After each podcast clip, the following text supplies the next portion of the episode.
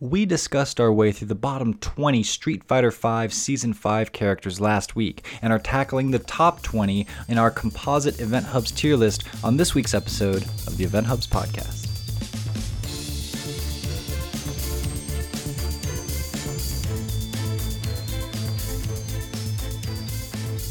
All right, welcome back to another episode of the Event Hubs podcast. I am John Catalyst Gray, and with me as always is John Velociraptor Guerrero. I just played Street Fighter V online, so I'm in a terrible mood. Yeah, I- great time to record the podcast in. So. Yeah, real good energy for everybody. How the hell are you, Steven? I played a lot of Street Fighter V this past week, and I'm in a terrible mood. No, we're talking so much smack about the game. We talked the most. About, it's a love-hate relationship, and everybody that's played for more than 20 minutes knows exactly what we're talking about. Nick, how are you? I played no Street Fighter V this last week, and I feel amazing. you know what?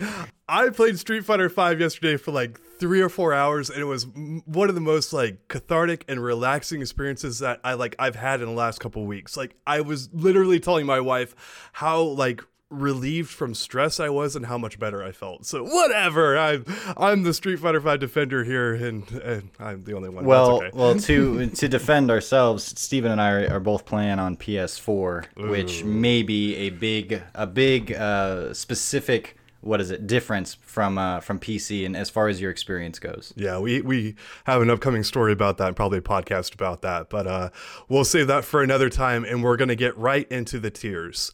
And people have definitely asked us before, like, hey, what's your criteria? What are you guys looking at? Uh, look at our, our past podcast for that for those details. We're not to cover it again because we already did. Uh, but we're to get right into it here with number 20, and that is Necalli. He is known as one of the bottomest technical characters here. We give John crap for using him a bunch because his hair goes crazy and slows down their wonderful PS4s that they play on. John, what do you think of this character? Necalli's interesting. First and foremost, he is one of the most uh, well designed characters in terms of what I think they were initially going for for Street Fighter V, and that his V system works amazingly well. Um, in, in tandem with its different components, the V skill, the V triggers, uh, and and the V reversals. It's a good balance of um, uh, how you would want to play this game. Um, that said, he is a fairly easy character to play. He's got plenty of really good tools in and of themselves, um, but it's been hard to articulate exactly why this character hasn't been amazing. Because when you look at him on paper and you say, "Oh, he's got a DP, he's got a three frame, he's got a command grab, uh, uh, he he rushes you down." When he pops V trigger, at least in the past, people have regarded him as the best character in the game. You don't hear that as much now, but it's still a, a significant bump up in his abilities.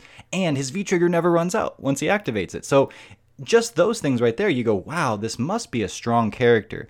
But at the end of the day, what it seems to be to me is that his his strong tools don't necessarily work well with each other. So they're kind of all just islands by themselves for the most part. That's not 100% exactly the way it is, but compared to other characters in the cast, like, you know, we'll talk about Urien later today, I think he's uh, something of the opposite where he has very strong tools and being afraid of one makes another one that much more powerful. Necalli kind of has to go for it or not, which again is another very Street Fighter 5 sort of thing. They don't want option selects, they want to make you commit to what you're doing. But the thing is, it either works or it doesn't, which kind of puts him right in the middle, which is a great spot for him. Hey, he's here at what, what is it, number 20 Number overall 20. on our list. That makes perfect sense to me because at the end of the day, he's either doing the thing or he's or he's not doing the thing, and it's either working or it's not. It feels I don't want to say like a pure 50-50 sort of character, but uh, many matches have ended and they could have just as easily been wins or losses if the character or if the opponent chose to do the other thing this time. And that seems to be about as deep as the character gets most of the time. Yeah, I think that um, Necalli to me is, is very much uh, a one-trick pony. Obviously, he has several tools at his disposal, but he's very good at one thing, and that's rushing down. And if he can't do that, it's kind of like he can't really do too much else. You know, I mean, he, he has ground pound for you know zoning and stuff, but it's kind of like it's it's a decent tool, but it just it's he really wants to rush you down, and if he can't do that, it's like he kind of falls apart. Um, and I think that he just ends up being inconsistent at highest levels. Um, I think he's good at entry level and he can do a lot. He can get you to a certain point, but I feel like at that point it's like it's really hard to make adjustments with him because again he's he's only really focused on doing one thing and you there's not much room to kind of explore beyond that and you see in tournament results like he's being used still and, and he's looking like more of a secondary or tertiary character right now but um, it's, it's not that he's bad. It's just it's hard to kind of get around these big walls that he hits at the highest levels. Yeah.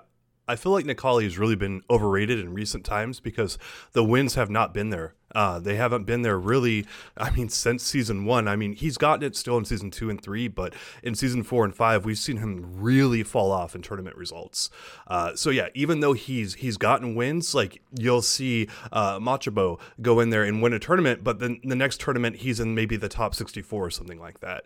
Uh, I would I would take what Dream King said about him being inconsistent, and I would add the word massively in front of it. He is probably the most inconsistent tournament viable character there is. Um, I don't think his rating here is bad. I think that a top 20 rating is actually perfect for him right at the 20 spot. Um, but some people have him in the top 10 and a few other spots around there. I just don't see it. I, I think this guy is, I mean, it's what he is. He's a wild character with wild hair. Like that's, you know, having wild hair is going to get you inconsistent results. I guess I don't, I don't know, but uh, but yeah. well, and and like I want to put this as specific as I can because I know that many people, rightfully so, see him as a as you know, like you said, a top ten sort of character. And and I, you know, I actually when we went into this, part of me was thinking, yeah, I'll probably put him around the top ten, top fifteen, maybe. For him to actually land here in the top twenty was a little bit surprising to me, but it makes sense now that we've gone through in this much detail. But you know, he's got great pressure, like Steven said, uh, when he's up close to you, but even when he's there, he does, you know, his his standard block string, and if he's not going for a command grab, he's got a couple of hits, pushes you away. Now, where other characters might have something else after that to still make you afraid, Necalli essentially has to decide, well, do I take that space again, which is very important to him because his reach is fairly limited, mm-hmm. and that's a huge thing. Do I take that space again, i.e., walk forward after that pressure, or not? And if he doesn't, then he's back in the neutral and has to kind of earn his way in again. If he does, maybe it works and he gets to continue his pressure. But if he gets interrupted, there's that 50 50 sort of a scenario where either the opponent stopped him or they didn't. And outside of, of those situations, he's got a lot of work to do again with getting in close and trying to play footsies where he's a little stubbier than usual. So where he thrives, he does okay, but it's not good enough to to to spike him up the tier list compared to a lot of the other characters. But I, I, am sort of interested if, if Nick has anything to say specifically on the character too. Um, yeah, when it comes to Necalli, I don't think he's bad at really anything. He is a jack of all trades. He has a bunch of stuff, but Capcom did what they said they were gonna do to the haters, and he got left behind because ever since the start, he hasn't really gotten much. And everyone else, they keep giving characters command grabs they keep doing all this kind of stuff with all the other characters, which makes it so Necalli's role as a jack of all trades, it's not that valuable when you have someone who's like almost a master at all trades, right? What's the point of a jack of all trades at that point? And that's kind of where I feel Necalli falls down. I don't think he's bad. He's definitely a tournament viable character. But if you're a competitive player, there's not much reason to stick with him when he's not amazing at anything, and you can easily pick other characters that we're gonna get to later that do his stuff and do it a bit better for the most part. You know, yeah, that's kind of how I feel mm-hmm. about him. I I have to just say I my I tip of the cap to Machabo because his ability to crack top eight at Capcom Cup and to he's he cracked a lot of top eights with Necalli last year and, and, and including Evo, right? If I if I remember correctly. And yeah, and even if not, he's he he proved himself through and through with this character. While almost no one else did, you can argue Phenom, but Phenom has been exploring other characters, and I've had conversations with him about this character, and a lot of the same sentiments are echoed there. Uh, but Machabo's ability to read his opponents on the fly and play correctly, I mean, that's gonna that's gonna factor into any character that you're playing and be a huge advantage. Uh, but I have to jump in here, Nick tell the tell the fans who are not familiar with Machabo how he does that, how he has amazing reads, and how he's such a, a great player. Oh, let me get my notepad out here real quick. I'm sorry, I don't think this is gonna help you, Raptor, because the thing about Machabo is that he's an absolute legend in fighting games, just not in Street Fighter. He is a Guilty Gear aficionado and one of the most dominant players throughout the history of that game. Everyone who played Guilty Gear in Japan knows his name. He's an an absolutely amazing player. And one thing about Guilty Gear is it's very, very, very rare to switch characters. You very often stick with your character, even through multiple iterations of the game. You have a guy like Ogawa, he refuses to play anyone but Zato. And if Zato is a bad character, Ogawa is a sad man. If Zato is a good character, he's a happy man. And that's how his psyche works. And that's kind of where you go to with Guilty Gear players, because they're very loyal. Not necessarily, be, I mean, I'm sure they all love the characters as well, but also because there are so many different options you explore. So going in with that mindset and looking at Necalli, and he's just like, I mean, because we all agree this character can win any matchup for sure. Like, not that he's at advantage in every matchup, but there's no matchup that's impossible for him. And so Machabo will just, with that mindset, he would just look at that and he'll be like, okay, well, this is how I need to play this matchup. And if he loses a matchup, he'll probably go home and train it for two weeks straight without any sleep. And then be like, okay, well, now I think I can handle it. Well, not going to do that. So uh, win Street Fighter Six. gotcha. Moving on to number 19 here, we have Abigail. And Abigail ends up really high on some tier list, but that tends to be mostly in Japan where people have to deal with Itazan and Storm Kubo on the regular. Uh, over there, they have him up among the best characters in the entire game. Like in Tokido's list, he had him in the top five. Uh, and I just don't think he's that good. I think we saw what Abigail looks like when he's one of the best characters in the entire game back in season three, and I don't think he's as strong as he was back then. Um, it's I, I, do feel like the top twenty placement we have him at here at nineteen is right for the character. He hasn't been dropped by most players. He's generally seen as a viable main right now but he hasn't netted a lot of uh, a lot in the way of results here in season five. But since he did get better, and everyone knows uh, how much this character should be feared, I think his placement is overall pretty good. But I, I want to go around the horn here and, and just see like what do you guys think of his placement here? Uh, obviously, we all kind of voted in a similar way to get him at 19, but but what do you guys think? Like, is this a good spot for him?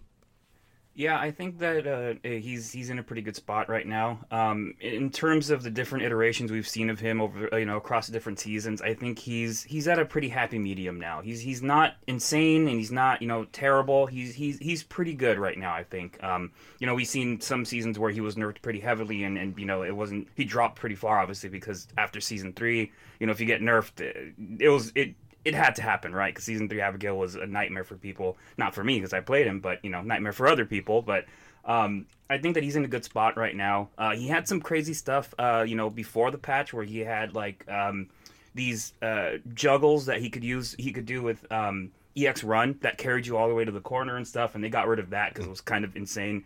Um, but it, it, they didn't get rid of it. They they did nerf it though. You yeah. fall out a little faster, but yes. Right, right. It was. I mean, he was carrying you all the way to the corner. It was mm-hmm. it was mm-hmm. really nutty. How was that okay? By the way, like with all we knew about Abigail to start with and how he operates, how was one ex bar carries you to the corner an okay thing?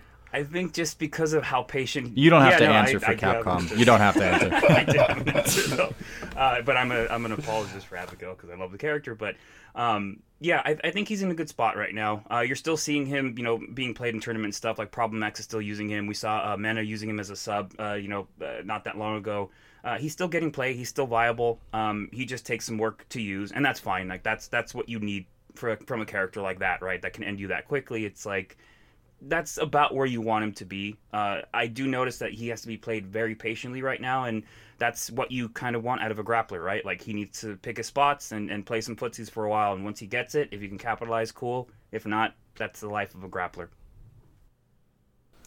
Yeah, I had him a little bit lower than you guys, but I'm fine with him being around 19. Like, I think that sounds okay for him. Um, I, f- I think the reason I bumped him down a bit is because they kind of nerfed his offense a bit. I know he has a hard time confirming off of lights now, unless mm. they reverted that. Because that's still the He can re- he can confirm off of some lights, but he can't do some of the old uh, stuff that he did before. Yeah. Um. So he still has it, but the really good stuff has been turned Yeah, down. so, tuned down. so I feel like his offense has been bumped down a bit, which I'm not going to say whether that's like good or bad, but for the character, that's obviously a detriment. And I feel like staying in with Abigail is now more difficult. And that's why I kind of have him a bit lower because I don't think that staying in once you get in is as difficult with someone like Sangi, for example. Sure. Yeah, I am not super uh, confident in my authority behind where I'm placing Abigail here. I've seen him in the top tens. I think like Tokido has him way the hell up there. I've seen him a lot lower on other tier lists, and I've played him a little bit, like against him a little bit in this current season. What I've garnered so far, though, is that he's actually a very well designed character for what he is a brawler grappler type that has a ton of damage output, but really has to earn his way there. It's it's difficult not to make those characters ridiculous or or worthless, and Abigail is neither of those two by far. I think he he thrives in most matchups. I can't say all. He probably has some really hard ones, but I do know that Necalli has traditionally been a very difficult matchup for Abigail. And as a Necalli player, when I face off with Abigail's, it's certainly in my favor. I certainly get to sort of set the tone and then the dance, and then they have to sort of play to it for the most part. But they have a fighting chance, like very, very clearly.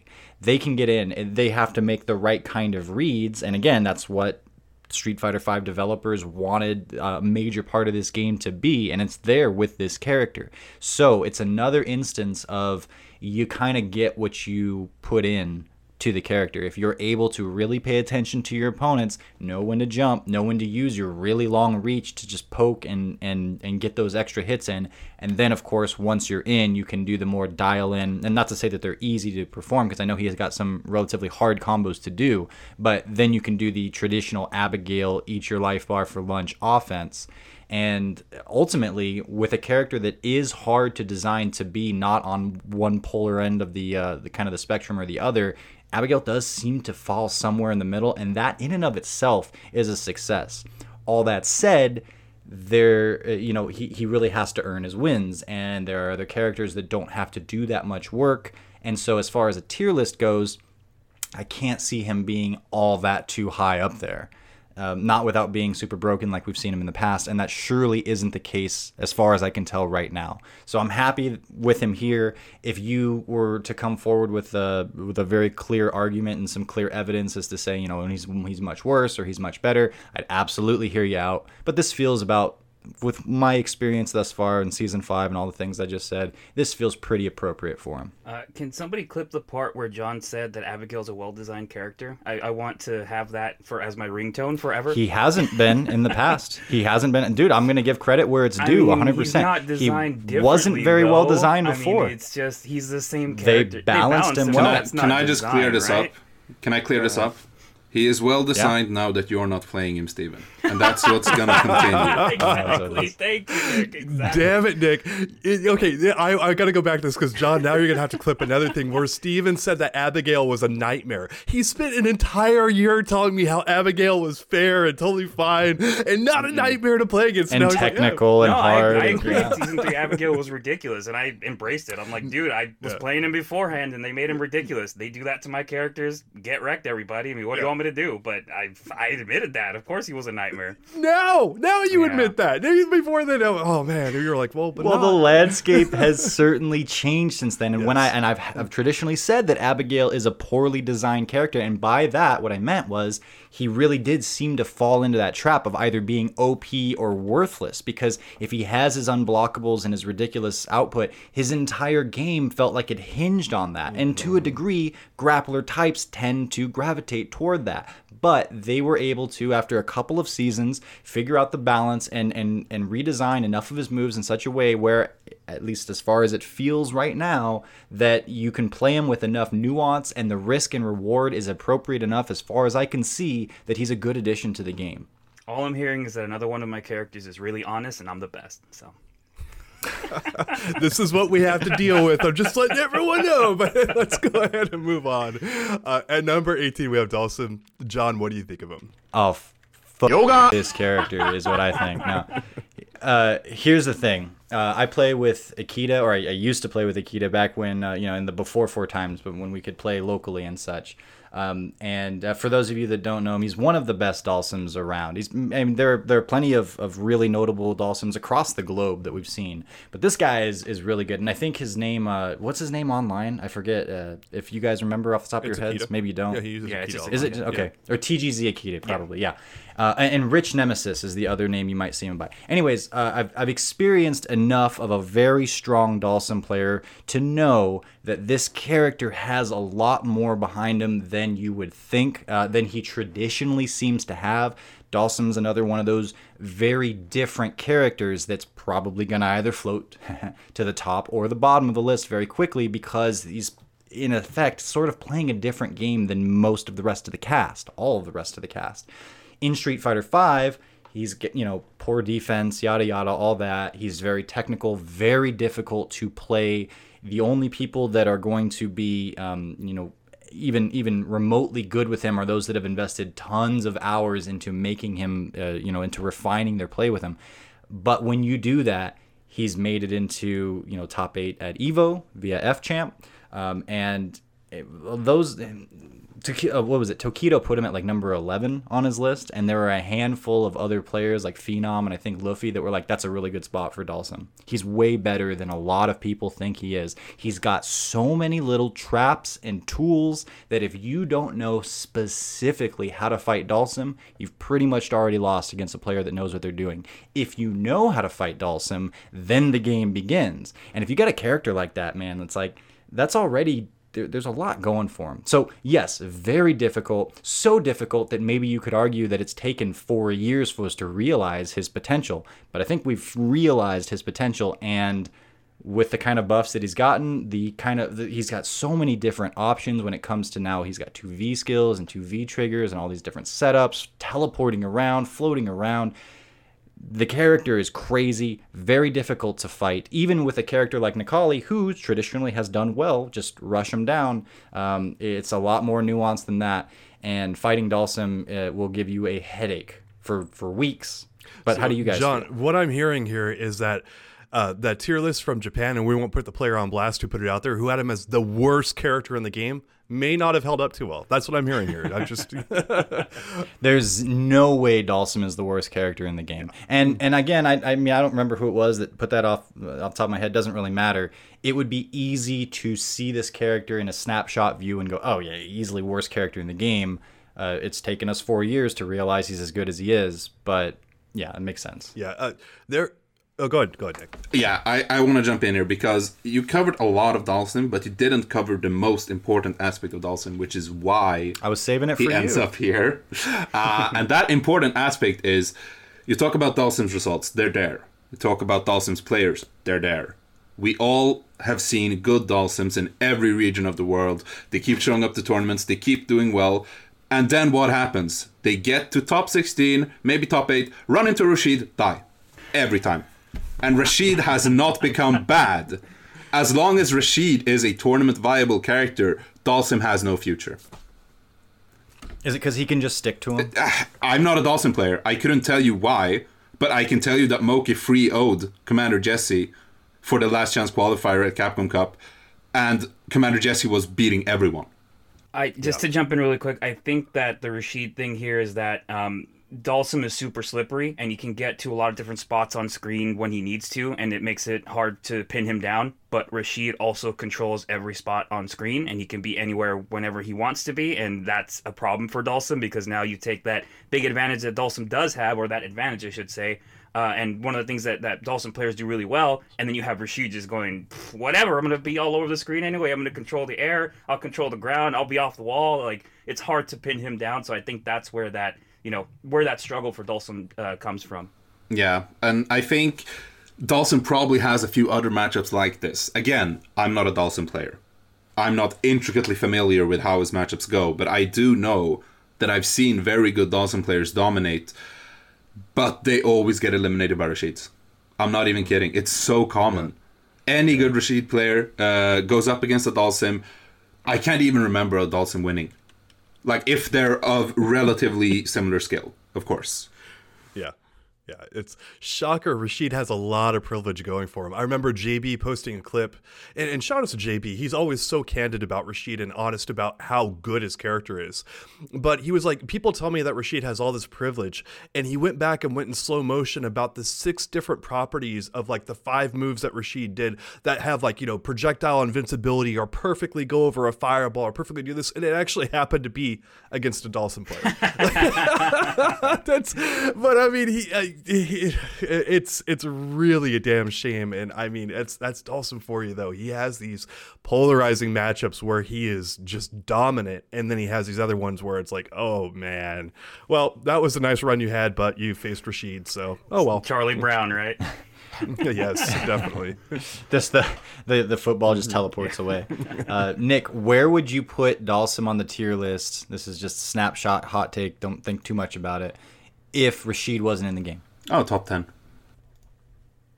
interesting, right? Yeah. And do you guys disagree with that? No, I, I think that's pretty accurate. Uh, I mean, it's It's hard, yeah. right? It's hard to put Dhalsim in a top Yeah, ten. the But thing about the character is, like, like you were saying, John. Like he, I I think it just took four years for people to, you know, fully realize how good this character is, and not only that, but for the players that are diehards to really like bring out the potential of this character. Like he's he's like the slowest burn in Street Fighter Five, no pun intended, right? Like he's just like now you have this character that you know got some good improvements and everything, and now he's like, I always feel like with Dhalsim when you fight like a high level Dhalsim he's just never out of it, right? Like even if you have him pinned in the corner and stuff, like he can do something slippery and get away and then pressure you and like there's always some kind of a trick there and these Dhalsim players know it, right? And it, it's it's just it's really incredible to see and I think he's he's actually a pretty darn strong character just again, he's kind of few and far between, I think. Yeah, I would go against the grain there, and I would not move him up into the top 10. I'd probably move him up a handful of spots here, putting him more around like the 12 or 13 range. Uh, I do think that would be a gigantic improvement, but he's still got to play against other characters like that really give him fits. Yeah. Um, I imagine the G matchup is terrible for him. Bison, uh, I don't even know what the hell he does against Karin when Karin gets in on him. Like, she's so mobile. Like, anyone who could really chase him down and, and not give him the space to operate, I think is going to give him trouble. So, I mean, and that's what Dhalsim is. He's very polarizing, where you, you see him in a handful of matchups and you think, man, this has got to be one of the best characters in the game. And then you see him in a handful of others and you're like, oh, wow, he really falls apart when he hits this kind of wall. Yeah, like I said earlier, I definitely do think he has other bad matchups besides Rashid, but I think they are much more manageable. I don't hmm. think, like, I'm not going to say they're putting numbers on matchups for a character I don't play, but if we're like looking at traditional matchups, people would say, oh, this is 8 2, this is 7 3, this is 6 4, blah, blah, blah. Like, based on just watching a lot of Dhalsim matches, I don't think any matchup for Dhalsim is in the same bracket as Rashid. I don't think any Now, Nick, you once matches are as told me, you once told me there are no seven three matchups in Street Fighter Five. Do you still agree with that with Rashid and Dhalsim? Probably not. No, I, I probably I probably can't stand by that statement. Like, Okay. Dhalsim players can Dhalsim players can please like give us feedback on this. Tell me I'm an idiot or tell me I'm Jesus. I don't know, whichever. But like, because I don't know, I don't play Dhalsim. I'm just going off of all the footage I keep watching, and that just looks.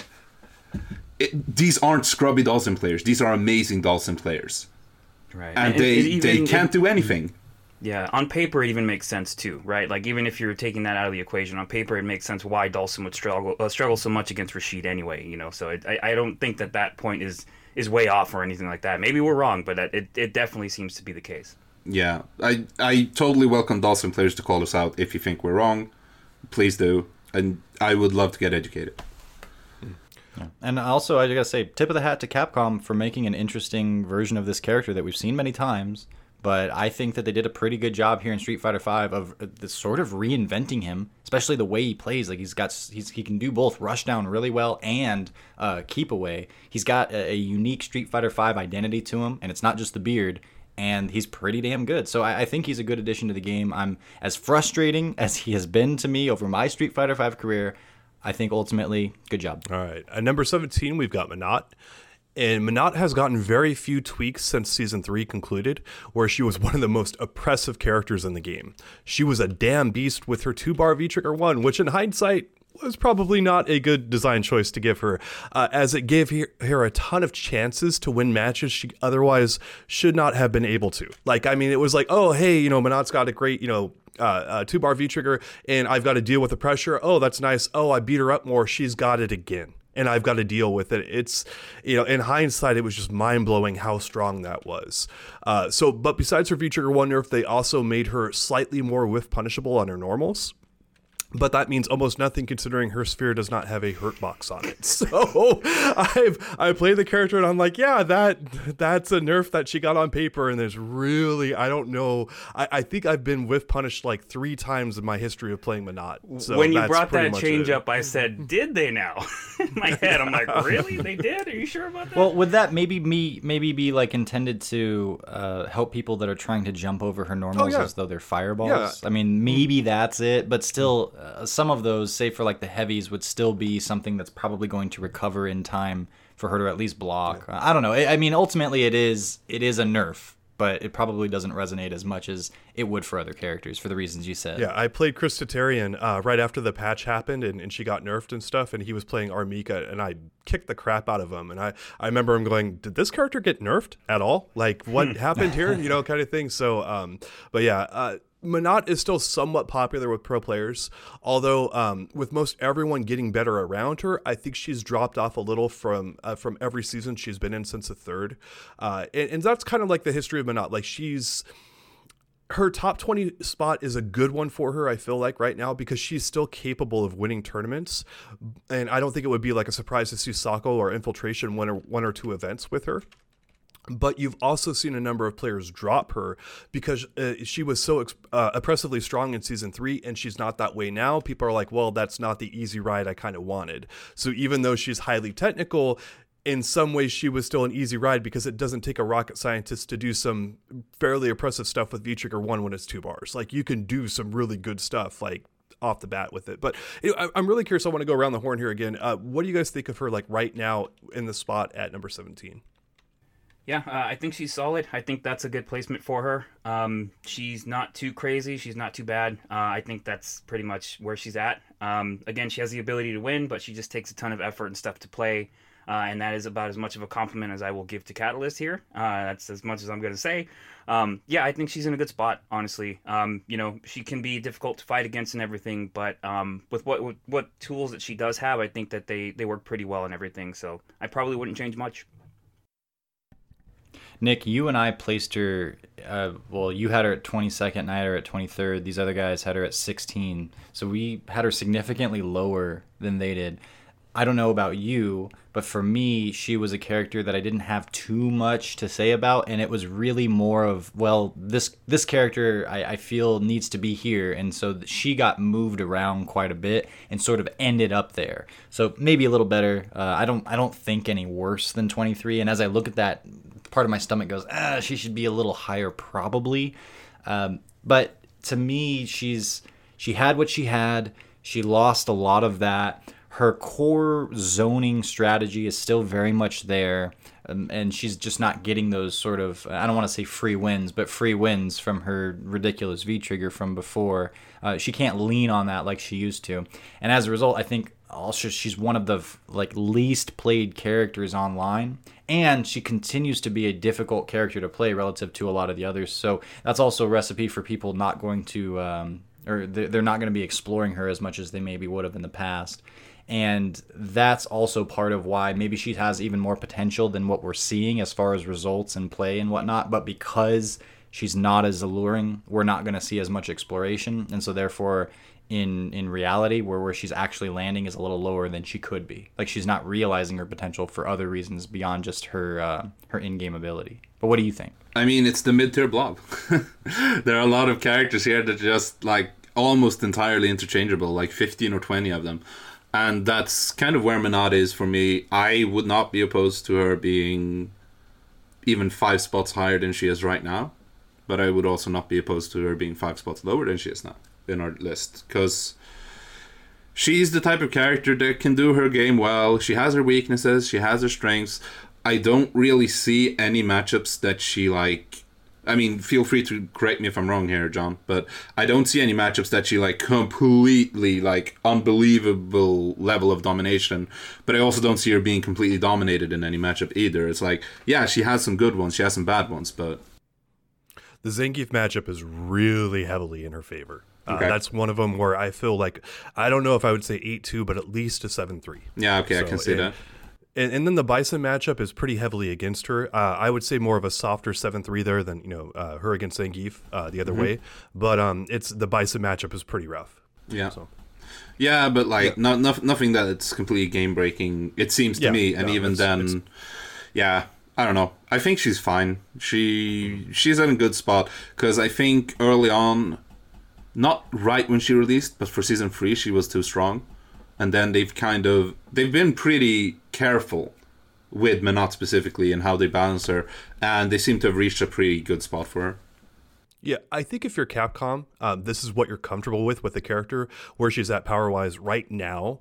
Um, while you want to reward players who heavily invest in a character that's the most technical in the game, you don't want to reward them by obliterating other cast members into obscur- obscurity. And I think in season three, she had a few matchups where it was like, okay, good luck winning this one. You know, it, it's, I personally would not mind seeing her improved. Uh, we've also seen what that looks like though. So it's not a great look for Street Fighter V to have Menat, uh, uh, be that dominant, but um, I also think that unless her usage like falls off a cliff, which has not happened so far, at least at tournament level, I think maybe you just kind of keep her around the spot and give her some quality of life buffs along the way, like improving her V trigger two further and making her V skill two the soul drill have a little bit less startup stuff like that. Really simple changes, and I don't think you break Menat, but you improve her just a bit, right? And I think that she ends up in a pretty good spot here. Uh, Catalyst, really quickly, can I ask you, what did you ever do with V Trigger One? Like, and I don't mean that like as a negative or anything, like a knock on you. I I can't. um, I can't remember you playing V Trigger One ever. So like, I don't remember what it looks like to have you playing V Trigger One because I've been hit with V Trigger Two so many times. Like, what did you even do with that V Trigger? Yeah, you've been hit with V trigger two so many times it wiped out your memory Yeah, of you using I V trigger one Yeah, in and the entire. you didn't do anything with V Trigger One. I remember block like stopping all of the Well, mix ups. Yeah, V Trigger V Trigger two didn't exist in, in season two when I played the character Right. exclusively. So That's why I, I can't. Remember alright. you. I can't envision you playing V Trigger One at all anymore. Like I don't know what that looks like. It's so weird. Yeah. Uh, anyway, These masochists over here. You have a Menat that doesn't use V Trigger One and a G that didn't use V Trigger One. It's Going against. well, the actually, grain. um, Menat uh, is uh, seeing quite a bit of usage with V Trigger two now, even with Sako and Infiltration and others. Uh, the V Trigger two actually does have good use, considering now it's two bars and you know the V Trigger one is three bars. It's actually viable and quite good depending on the matchup. But V Trigger one is the cheap stuff, so it depends on what your style of play is. But I think I've proven uh, beyond a doubt that V Trigger two, uh, along with others, um, other players, that it's it's viable and good too. Just depends on what you want to do. But at number 16, we have Laura. Nick, what are you thinking of this character that helped win Capcom Cup? Uh, um, okay, that's that's a narrative I need to go against. Helped win Capcom Cup. People keep saying this. He used Idom that is. He used poison for the f- reset set of grand finals. Laura for everything else. And even and then she got yeah, better. and even the reset set in grand finals, he started off using Laura. So he used poison for two matches, maybe I think. I could be remembering wrong, but he didn't use it for any match except the reset grand finals. It was Laura all the way before that. Uh, so saying she helped win Capcom Cup is kind of diminishing it. She Well, I- almost think single-handedly won Capcom Cup. Idom went on a 100 win streak and he posted on Twitter, I keep guessing correctly, and that's how come I did this. So, I, Yeah. you know, in my defense, it's clearly he was just guessing right. And yeah, All right. Yeah. Okay. So Laura won Capcom Cup, and people had her maybe like mid, maybe mid low at that point. She got almost nothing but buffs, like clean across the board, and I think like people have just kind of gotten used to being robbed by Laura, and that's why they keep underestimating her. But like, yeah, she was pretty bad in season one for sure, but after that, she's never been bad. She still has all this all this stuff like okay, she doesn't have dash up Oki after a her SPD. I think it's called Sunset Wheel. But that doesn't really matter because she can do the uh, standing heavy kick and you just have to hold that. And she also has her fireball. That's something that people ignore a lot because the mix-up when that slow-moving fireball is moving up close to you, and you have to guess: is she gonna hit me or is she gonna do a command grab? That's a absolutely terrifying situation that she can just force so many times. Yeah, man, she's a really good character. Not quite good enough for me to put in top ten because, as you said, Idom just get Idom said it. I just keep guessing right. It is a guess, and yes, you have to you have to guess. You have to make reads. That's part of fighting games, absolutely. But Laura makes the kind of guesses where if she's wrong, it's going to hurt a lot. So she's very much a character where you need to be in your opponent's head. You need to understand your opponent's tendencies. You need to know what they're doing. Uh, Idom, very analytical player. Clearly, he is amazing at that, even if he downplays it by saying he just guesses right. But yeah, I mean, the character being able to just go on a 100 game win streak, win Capcom Cup, and then getting buffed on top of that. I mean, I almost think I have her too low. Mm-hmm. Yeah. Now I've got her the and you have her at 14. Yeah. Sorry, I, have got her the highest here at 23rd, and I do want to explain that a little bit, not be facetious about what I'm saying actually. Um, uh, the my big thing here about Laura is her usage.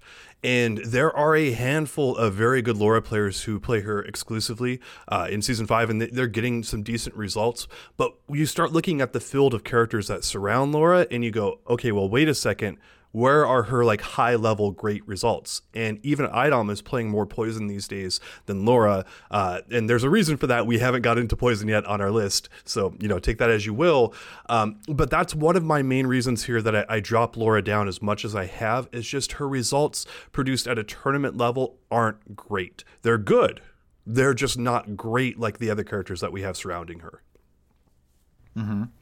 I think with Laura, if she were a character that couldn't push any buttons and let you beat on her until she got V trigger and then she could push buttons, she'd still be better than like maybe the bottom 15 in the cast because her V trigger is so damn good. Now, it can be used just as a straight mix up robbery, just like go for it and hope for the best. And you see that and you kind of get, you know, eh, decent results.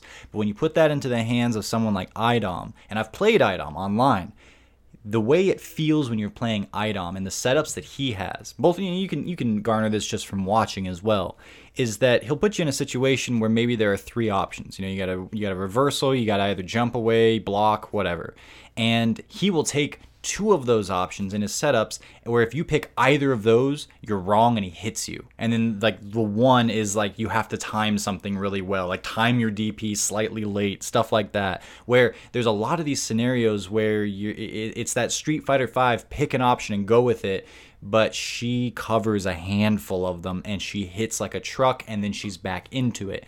When you get that precise and that good with a character like this, and then you also give him that first part of the round where he can beat you there too, and he's patient, you have a very strong character. Now, yes, there are others that that are still going to be matter of fact better because they just have better tools, but the, way that she's been seen as relatively lower or like you know lower mid i just don't buy it. I haven't bought it for a long time because her her basic her basic v trigger alone takes her far. You put in smarts with that and you get idom and we've seen the results there. All right so speaking of not buying characters who keep being underrated at number 15 we have mika and this is a character not by here at Event Hubs, but outside of our, our site team keep underrating this character. I don't think 15th is a, a bad spot for her. I had her a 13th. Um, 240 damage still hurts really, really, really bad. John, can you tell your very quick uh, 240 damage story? Pause intended right there. I don't remember what my damage story oh, is. you remember in, in your scene, like people get hit by the Mika thing, and everyone would shout 240 Oh, yeah. damage! Yeah, yeah. not just damage; it's damage. that, yeah, that, that, started because that started because one year we went to Evo and a couple of the guys went to this like super fancy dinner for whatever reason, where everything was a la carte and it was this Gordon Ramsay esque type place. And they're like the mashed potatoes, you had to buy them on the side, and they were like eight dollars and the steak was forty dollars and then we just started rolling with that and like Mika does a lot of damage. Um, It's it's one, and, and of course we're talking about EX Giant Swing, right? Uh, And yeah, uh, that yeah, move, yeah, is what it's called. you're such a Menat player. Yeah she she definitely doles it out and and she does a lot of 50-50s and she does a lot of gimmicks maybe something of a case of an opposite Dawson where we've had four years to figure her out and although the gimmicks were easy to start with now Mika players are finding themselves having to be honest she's certainly had a handful of nerfs through the years um, and she's another one of those characters that I have her the lowest at 24th, but she's definitely in that blob. And I think she got moved around more than she moved, if that makes sense, like by where other characters were in my, partic- my personal tier list. She's got good stuff. that It's not great. And if you can minimize her ridiculous like 50-50 guesses, and you can if you if you play at a certain pace, she's just I don't want to say she's not scary, but she's not as scary as others, something like that. And and like I respect Mika. I don't like playing Mika. She's one of the characters I like playing the least, and I think the reason why is because a lot of it comes down to well, Mika's gonna jump at me, and then I kind of sort of have to guess when it comes to a forward jump as to whether or not she's gonna splash or actually do the jump.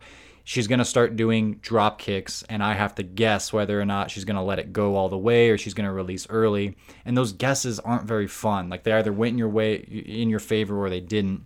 Oh, you're it's not fun to Necalli. get hit. I was gonna say you can And just I was react to gonna that. say- yeah, but you're Necalli. You can't do anything. You can hold. Well, it. yeah, Yep. so- Yeah, yeah. And with the with the drop kicks, I often will beat it. You can usually just jabber out of it, but Mm-hmm. it's you know, especially if you go online, sometimes those jabs turn into get crush countered, and that sucks and takes you to the corner and whatnot. So eh, Mika's Mika's got good tools, but and and she's got good 50-50s and she's got gimmicks, but this, I, she leaves a bad taste in your mouth when you play her, and uh and yeah.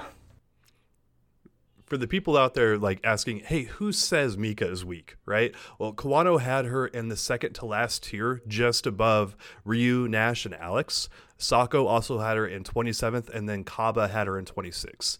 And then uh, Luffy uh, the, in the French FGC actually put her in the 19th spot, but that's very close to where we have her overall. So again, but that's Luffy and all the people he beats up on saying, oh yeah, she's still, you know, a pretty good character. So, but dropping her into like, you know, the latter 20s and all that, like, it's just mind blowing to me because this is a character that still produces results and no one who's picked her up has ever dropped her before ever.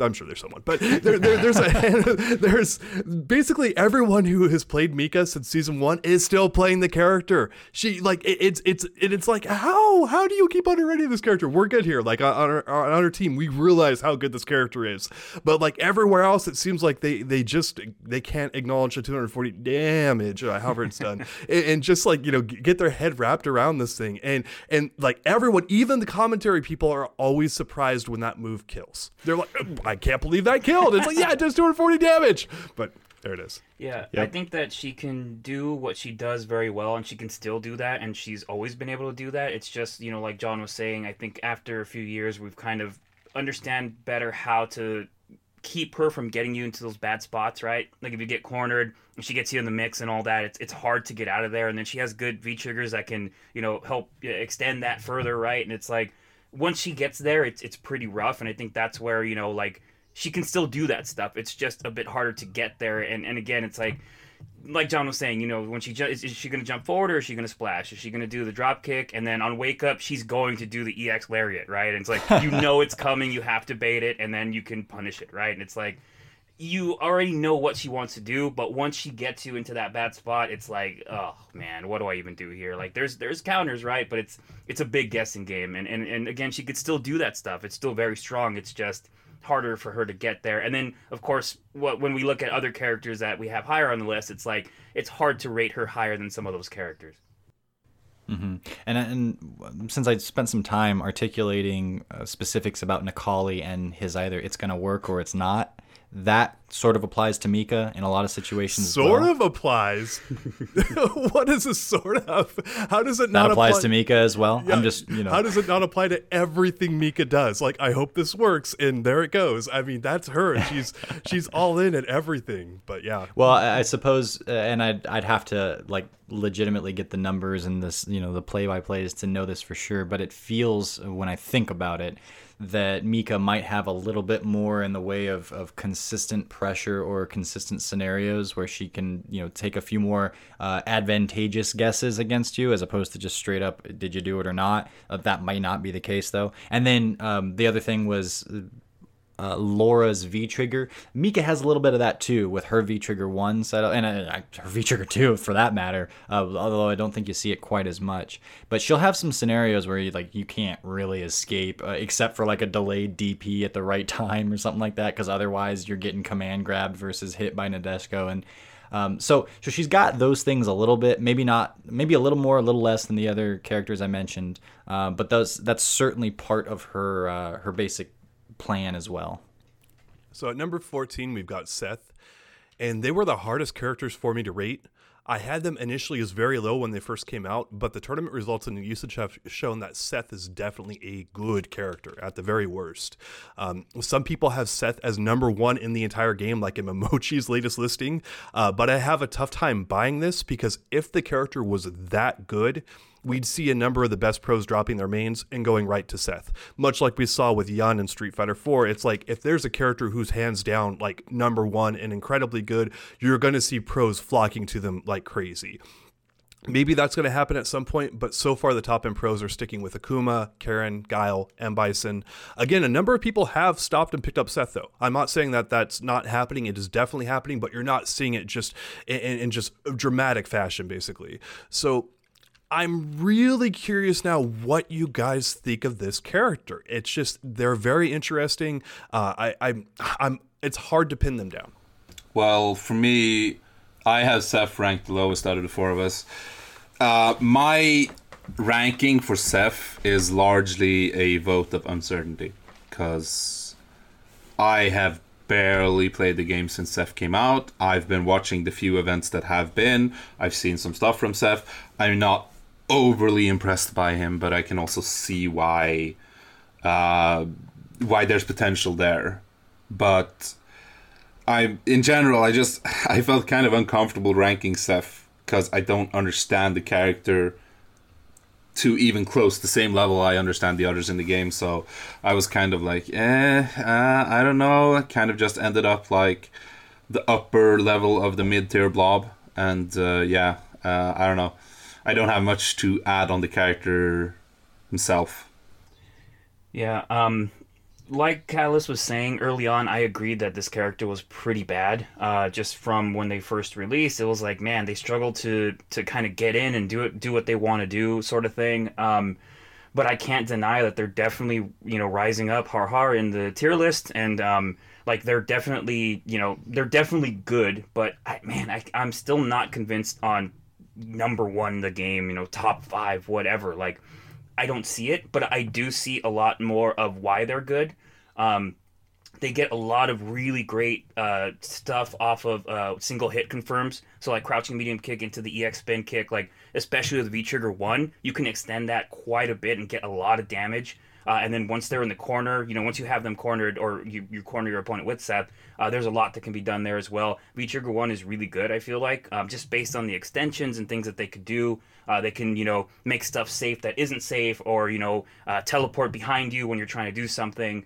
Um, there's some really good stuff there. And then we're also now seeing more exploration with V Trigger 2, which is looking like a totally viable thing. Um, that was one where a V Trigger where I, I saw that initially and thought, in time we're going to see the potential of that come out. Uh, you know, of course, it's it's kind of like Aegis Reflector, right? Where at first it's like, oh, this is cool, but now you you know later on you start seeing the real dirt kind of come out, right? And that's what I expected from V Trigger 2. And now we're seeing that kind of stuff. We're seeing you know these crazy confirms and full screen tick throws and and all these weird you know crazy mix ups and stuff and, and damaging combos. Um, so I can see where this character definitely has juice. I just don't know if they're top five or whatever. I'm not I'm not convinced of it yet, but if it happens, I'd be like, all right, I, I got to hold that, right?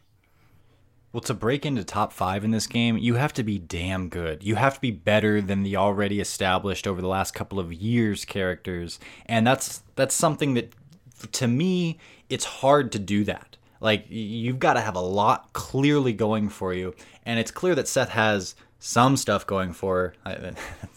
uh, but at the same time, I haven't seen it come to fruition yet so I'm a little hesitant. I ranked her higher than anybody else here at number 11, and a lot of that was pressure from seeing these other tier lists of very respectable figures from across the community put her so damn high on their lists.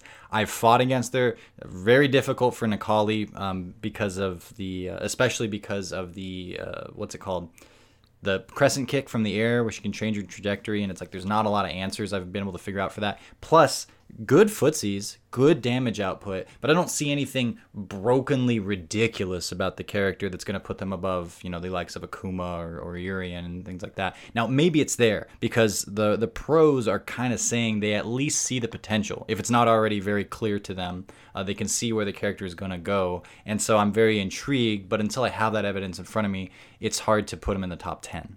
So Moving on at number 13, we have Cammy. And speaking of overrated, uh, she's not overrated by us because a lot of people have her very clearly in the top 10, if not top five.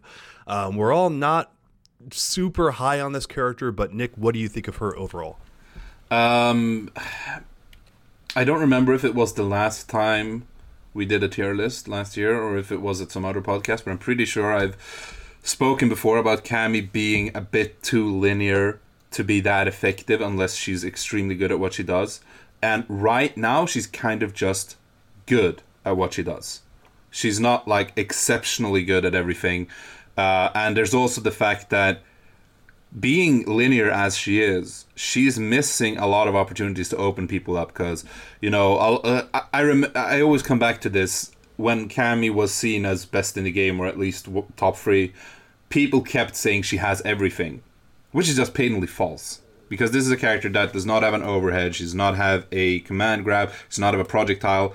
She has about half of the things in the game, but she's amazing at them. That hmm. was what her problem was.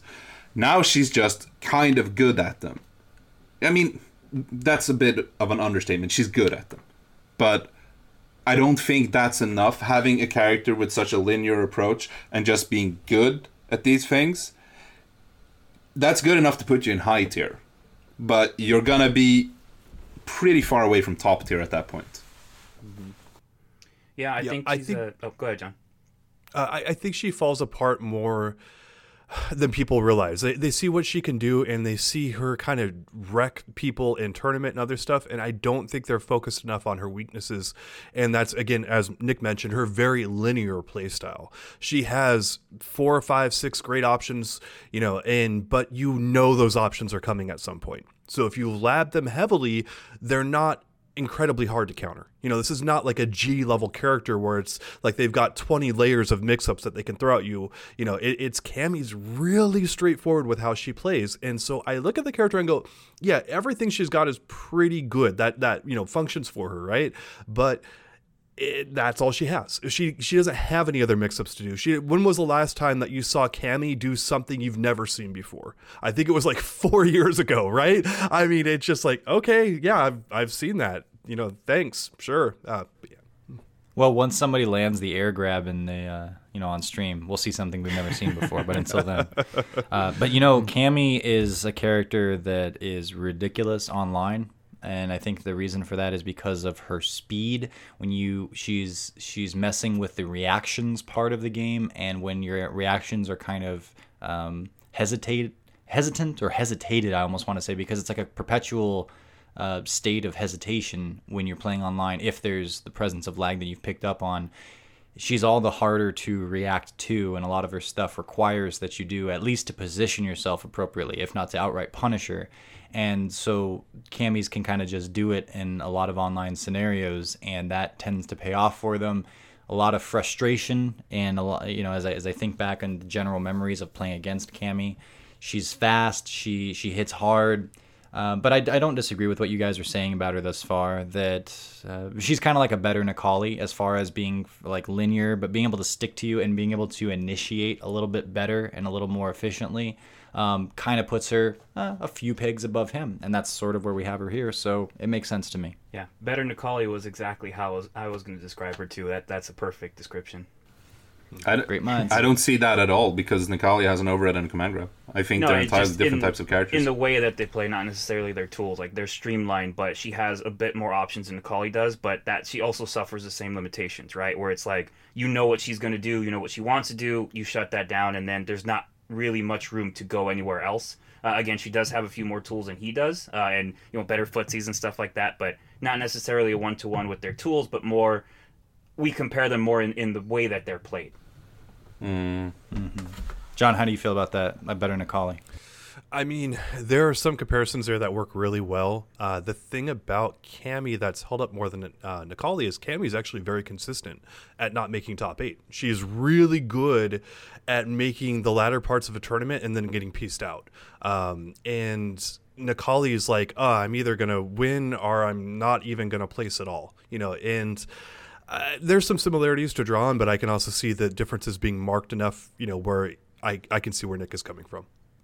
All right, well then, Steven, you and I are in the Great Minds camp, and uh, John and Nick are not in the Great Minds camp.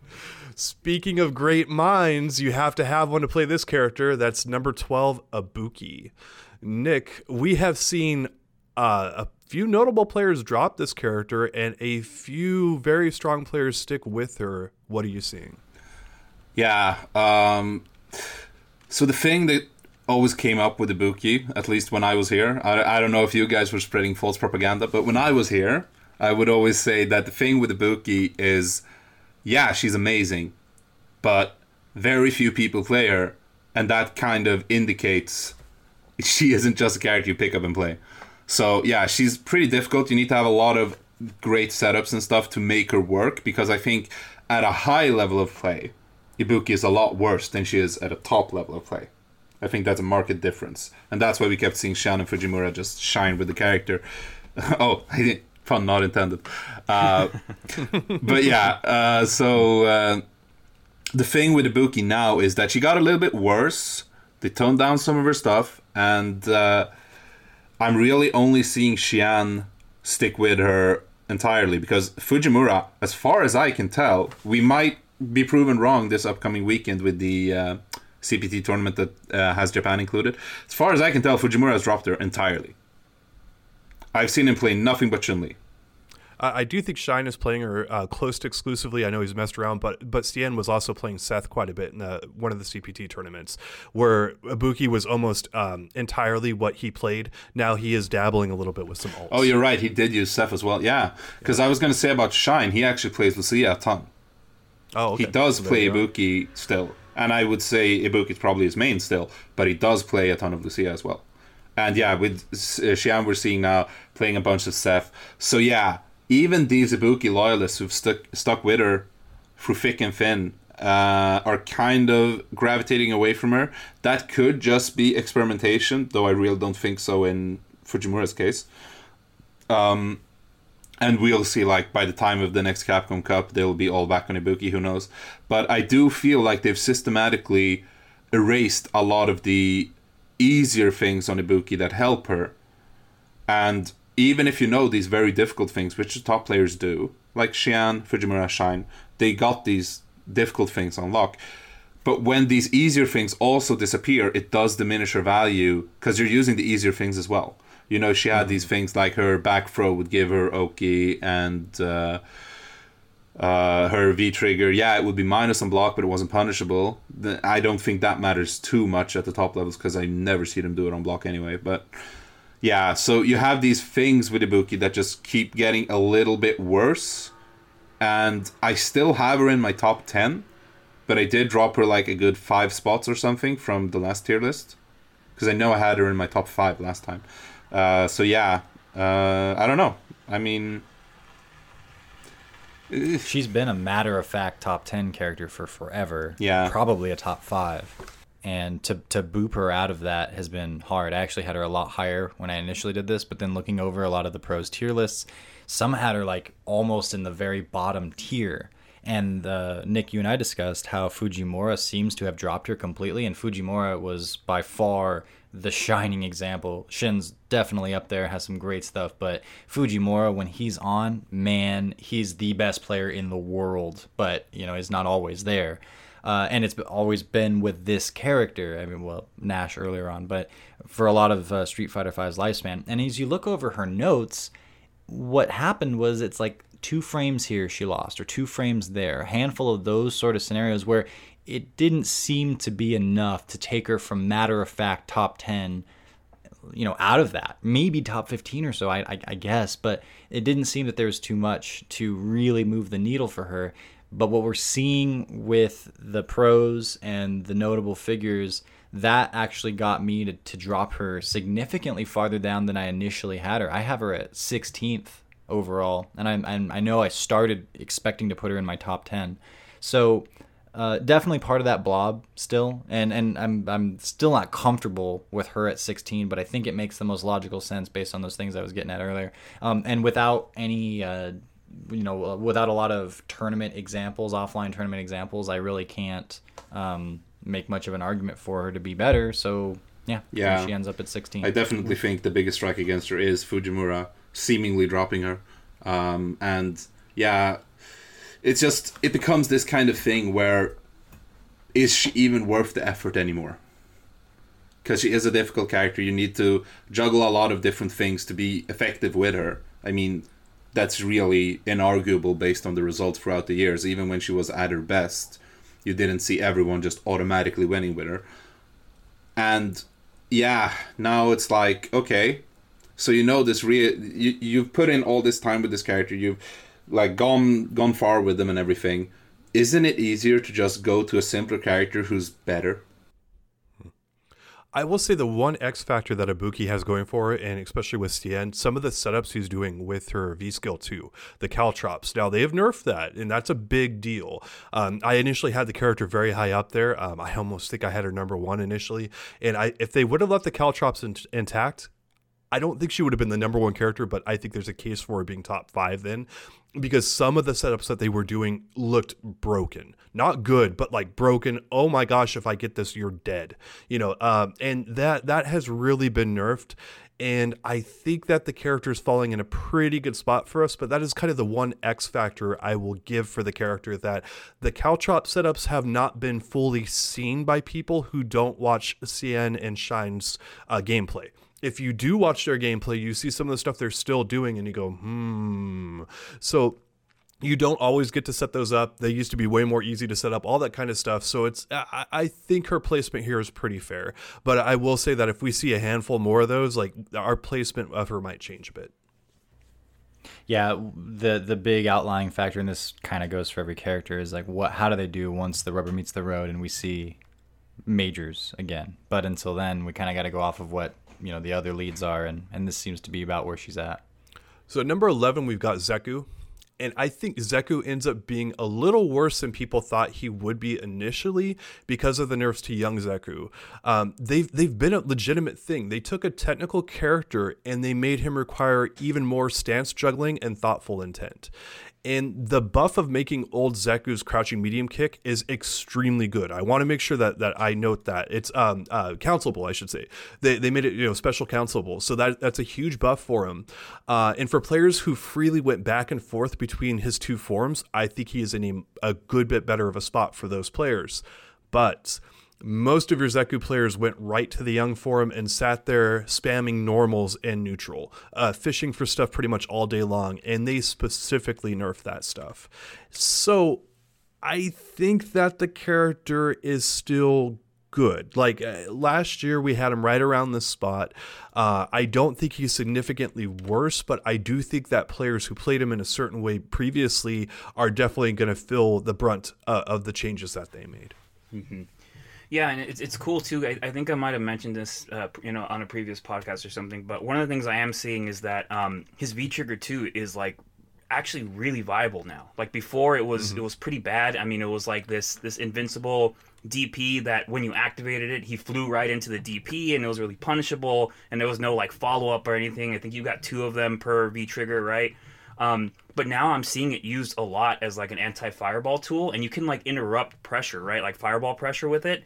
And then you also get follow-up attacks after. Now you can do like a juggle combo and stuff. And I think there's some stuff tied to stance uh, switching with it as well. But I'm seeing that V trigger a lot more now. So he he gained this tool where now he can kind of use this for different matchups and stuff in both forms and kind of fight some other matchups differently, which is an interesting thing to see. Like again, I was I tried to use V Trigger two uh, when I was playing him back in the day, and I was like, man, this V Trigger two is is terrible, right? Like you have to go all in when you activate and stuff. You have to get it off of a punish or whatever, or in a combo. But um, it looks like it's actually really good now. Uh, and then you're seeing some more stuff with the new V skills as well, with like the uh, the bomb and the, the, what is it like a cat or something, or what what is the the thing that runs by and it's like uh, you can use it for mix ups and stuff. Um, like a ferret, a ferret or some Scrunchy? some kind of animal. What's what does what does Hawaiian Shirt Man call it? Every time he uses it, he yells yeah, it out. I don't even know. Hawaiian Shirt Man's the ah. best though. yes. But um, yeah, it, it's an interesting tool for sure, uh, and I think that that again, that's uh, it's it's just cool to see that added to his his repertoire, even you know with the nerfs to um, Young Zeku kind of thing. It helps supplement a little bit, I think. One of the biggest things that has uh, restricted Zeku for me is the fact that when he's in young form, it's not that he doesn't have anti airs at all, but I think he's the character that's easiest to jump in on, even more so than Abigail he's got a really hard time dealing with people that come in from the air as far as I've experienced. Like I jump freely on young Zekus all day and it really seems to be pretty effective. So if that's true about you, plus you got nerfs, it's hard for me to um, to put him too high up there. Now you know uh, old Zeku is all about the anti-airs and the zoning and such, and so it's a different game when you're playing him. But a lot of Zeku players hang out in the young form, as you were saying, and just kind of fish, and that way of playing doesn't seem to work anymore. Uh, so it's even worse. Now, then there's the, uh, the the piece of like, well, prove to me with the new and updated Zeku that he can still kind of achieve the sort of results we were seeing from people like uh, Infectious and and um, is it Angry Bird mm-hmm. last year, and so if, if I see that, then we'll reconvene. But since I can't see that now, uh, I have them outside of the top 10. Just still in the top 15, but outside of the top 10 because there are characters that I do see the potential in and I do see the results from, and Zeku isn't one of them. So still, he's got he's clearly proved that he's got good tools. He can go the distance, um, but I don't think he's quite as good now. And it's gonna be more of a well, how do uh, can you get done what you were getting done with young Zeku? With uh, now with old Zeku, and that's something that has to be proved. So at number ten, we've got Colleen, and we're gonna set it right back here to John. Um, for me, and I want to I want to ask you guys about this before we enter into it. For me, I actually have a separation here right around the top 10 spot where if you got into my top 10, I kind of consider you at a different level than everyone else. And then another separation yeah, no, just top 10, really. Um, but how did you guys feel like overall? Do you feel like the the 10th spot is kind of sacred or do you feel like it's still kind of a blob? No, I kind of agree on that. Uh, I think around top 10 is where I feel pretty comfortable in my picks. Uh, we've already covered one of my top ten actually because I had Ibuki in eighth, but all the others coming up, uh, yeah, they're in my top ten except for one, of course, because yeah, Ibuki isn't there. Uh, so yeah, I do feel like uh, the top ten was the top ten, and also then the top five were kind of like thresholds that were a bit different for me. Mm-hmm. Yeah, I agree with that as well. But I, I, do think that we start getting more condensed as we get closer to the top of the list, um, and, and, it gets kind of a little bit more like dicey. Uh, I, I, think uh, I think top ten is a, a, clear jump up, but then once you get deeper, it's like uh, these these rankings could kind of change based on little things, right? Like it was kind of hard to place the tops. I felt, but um, but I do feel the top ten are a, a step above. For me, sacred tier is the top three and then I think between I guess the seven above that, you could say that they're in their own tier because they are separate from from it's a it's a tier there. So I'd say top three, then maybe four through ten, and then below that is another tier. So I think that answers your question. All right, John. So what do you think of Colleen? I think Colleen has a stupid V trigger that shouldn't be two bars. For and I don't understand why this has just slid underneath the radar. Ha so long for Capcom when it's it's clear that like you know maybe she's I want to say maybe she's not the best in other avenues, but like Colleen low low key has some really good stuff across the board, And but then when you put V Trigger 2 into it, it's one of those V triggers that's not quite on par with the traditional robbery, but it's like right up there in the armpit, man. Like she can do so much with it and she can use it for so damn long. And then she can potentially get it twice in a round, but she usually doesn't need to because you're already dead pair that with the way she kind of controls the space and whatnot her her kind of odd interaction distances where she can reach you but you can't reach her that standing heavy punch oh man it, for some reason it's not apparent that it all gels together really well uh, with colleen and i don't want to say she's super technical but maybe she's a little more technical than average once a player understands how to put everything together, and and it does very much work all together uh, with this uh, particular avatar, she is a beast. Um, I have her at number seven, I think it is. Let me see here. Yeah, number seven overall, and that might be too low for me. I'm not sure because uh, I, I, again I, it's just like a results thing. I haven't seen the results with her, but I fear this character. Uh, maybe not as much as as a handful of others, but she's up there and she keeps going under the radar. She's got some really obviously broken stuff that just doesn't get attended to, which tells me that Capcom doesn't want to attend to it. But I don't see why not. I will jump in here and tell you that her V Trigger 2 being two bars is the most over the radar thing in the entire universe because everyone since it was introduced, has been asking for that to become free bars. So it's not that Capcom are letting it slip under the radar. It's that Cap they definitely know. There's no doubt about that. They know. But they're actively choosing not to. So don't you let them off the hook by saying they let it slip under the radar. They choose not to run. Exactly. they choose not to run. But yeah, uh, on Colleen, uh, yeah, I think she's very good. She's definitely a top 10 character in my book. Obviously, I, I placed her there uh, in my list. Uh, but she isn't as overpowering as some of the characters above. She requires quite a bit of finesse to get working well. She's very much a footsie character in a game that, yes, it's more footsie based now, but it's still not really. I mean, I wouldn't call it a footsie centered game still, even though it's way more footsie oriented now than it was in season one. And Colleen is very much that type of character, and even her V Trigger 2 enhances her footsies because it gives her longer range. Uh, so, yeah, I definitely think she's a unique character in that regard. She does stuff that other characters aren't necessarily doing. She also has these uh, counters uh, that are very effective if you're in you're in your opponent's head. So I think she gets a lot of mileage just from having being in your opponent's head. She's gonna look like the number one character in the game by far. She's she's got a lot of A minuses across Kind the of, board, yeah. and then that damn V trigger. Yeah, and I think it, it boils down to as well. It's just like she she's really good, but I think we just as we go higher on the tier list, it's like these other characters I feel are just better, and they have you know cheaper stuff. Like not that Colleen doesn't have cheap stuff, but just like Nick was saying, like she she does take some finesse and work to to really play well, and uh, you have other characters at the that are higher up on the list that are just like. Oh boy, but um, that's I think that that's a good rating for uh, right at ten. I, th- I feel like that's pretty perfect for Colleen. I had her at 10 as well. And again, it's what John said before. You look at her on paper and she looks really strong and really good, but the results have not been there for for how strong the community thinks she is. She just has not produced those results ever. And, and it's that's really what holds her back. And I mean, I guess we kind of keep thinking she's going to get that, and that's why you know uh, everyone continues to put her very high up on their rankings. Like some people have her in like the one or two spot, are very close to it. Like top five is not uncommon with this character but it's just hard for me to personally put her up there. It's like, okay, if she's that good, you have to produce at that level. You cannot say someone is that good and have them have mediocre results, in my opinion. But moving on here to number nine, we have Guile, who clearly has the best statue on the new CPT stage. If you guys have not looked at it, look at my Twitter account. It's breathtaking. Yeah, he- but Nick, what what do you think of Guile? Um, yeah, so I think Guile is that character who's never been. Ne- I don't think he's ever even been okay in Street Fighter Five. He's always been good, at least, and I think we're seeing that from people using him as well.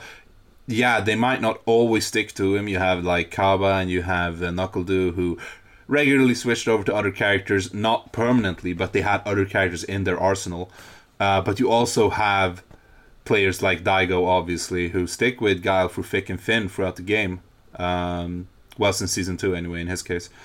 And I mean, he's just really good at everything he does. He's a great zoner, as he always has been. His V skill enhances that greatly. Uh, he's very good up close. He can bully you once he's in your face. So he's the type of character who I was kind of thinking of when I was saying you have someone who's almost a master of all trades. Because I think he's good at any range. He has a lot of good tools. Uh, both of his V triggers seem pretty pretty good. Both of his V skills seem pretty good, even though I think V skill one is better. Yeah, he's just he can he can adjust very well to what his opponent is doing. Like if you're using a game plan with Guile and your opponent is beating you, then okay, switch it up. The character has the potential. You don't have to stay, stick in this pattern. Switch it up. Just do it. Very versatile. Yeah, where where on screen does Guile not like being? Right.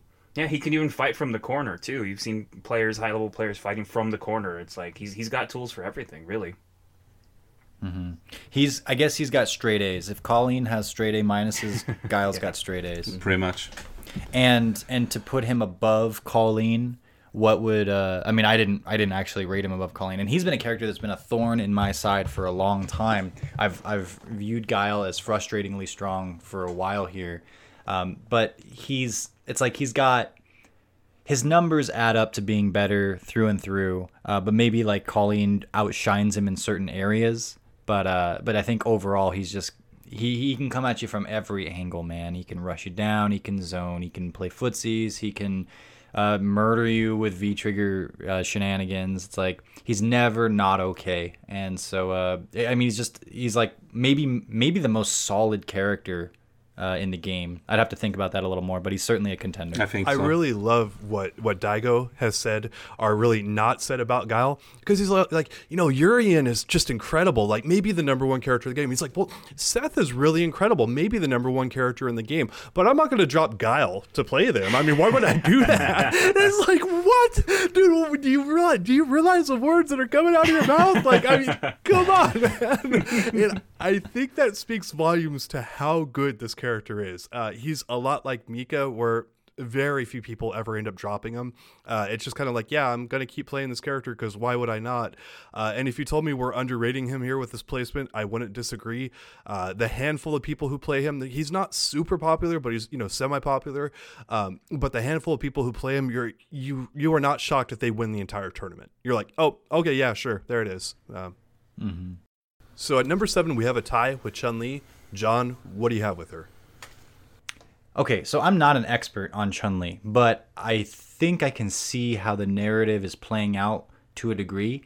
When Chun, or when the patch first dropped and we got the notes, we realized that Chun was going to be a very strong footsie character, not that she already wasn't, but she was going to be a very strong footsie character that if she got the confirm with her is at low forward, she can go into heavy lightning legs and then get Oki. And what we saw with Karin in the previous season and virtually through the, the majority of Street Fighter V's life is that while footsies are not the be all end all of this game, there has been an increasing emphasis put on them. And if you are good enough with footsies, you can be uh, a contender for the best character in the game. So going in with that understanding, we see this potential in Chun Li with footsies. She's got good poke range, she's got decent damage, and she's got uh, already pretty good footsies. Now she's going to get uh, a legitimate Oki, like honest, if you can do this. And we know there's plenty of players out there that can play this type of game very effectively, not just Punk, but you know, like what, what's Ricky Ortiz going to do with Chun now?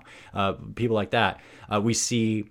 Uh, sure enough, we see Fujimura apparently drop Ibuki entirely and go for Chun Li. It's like, what?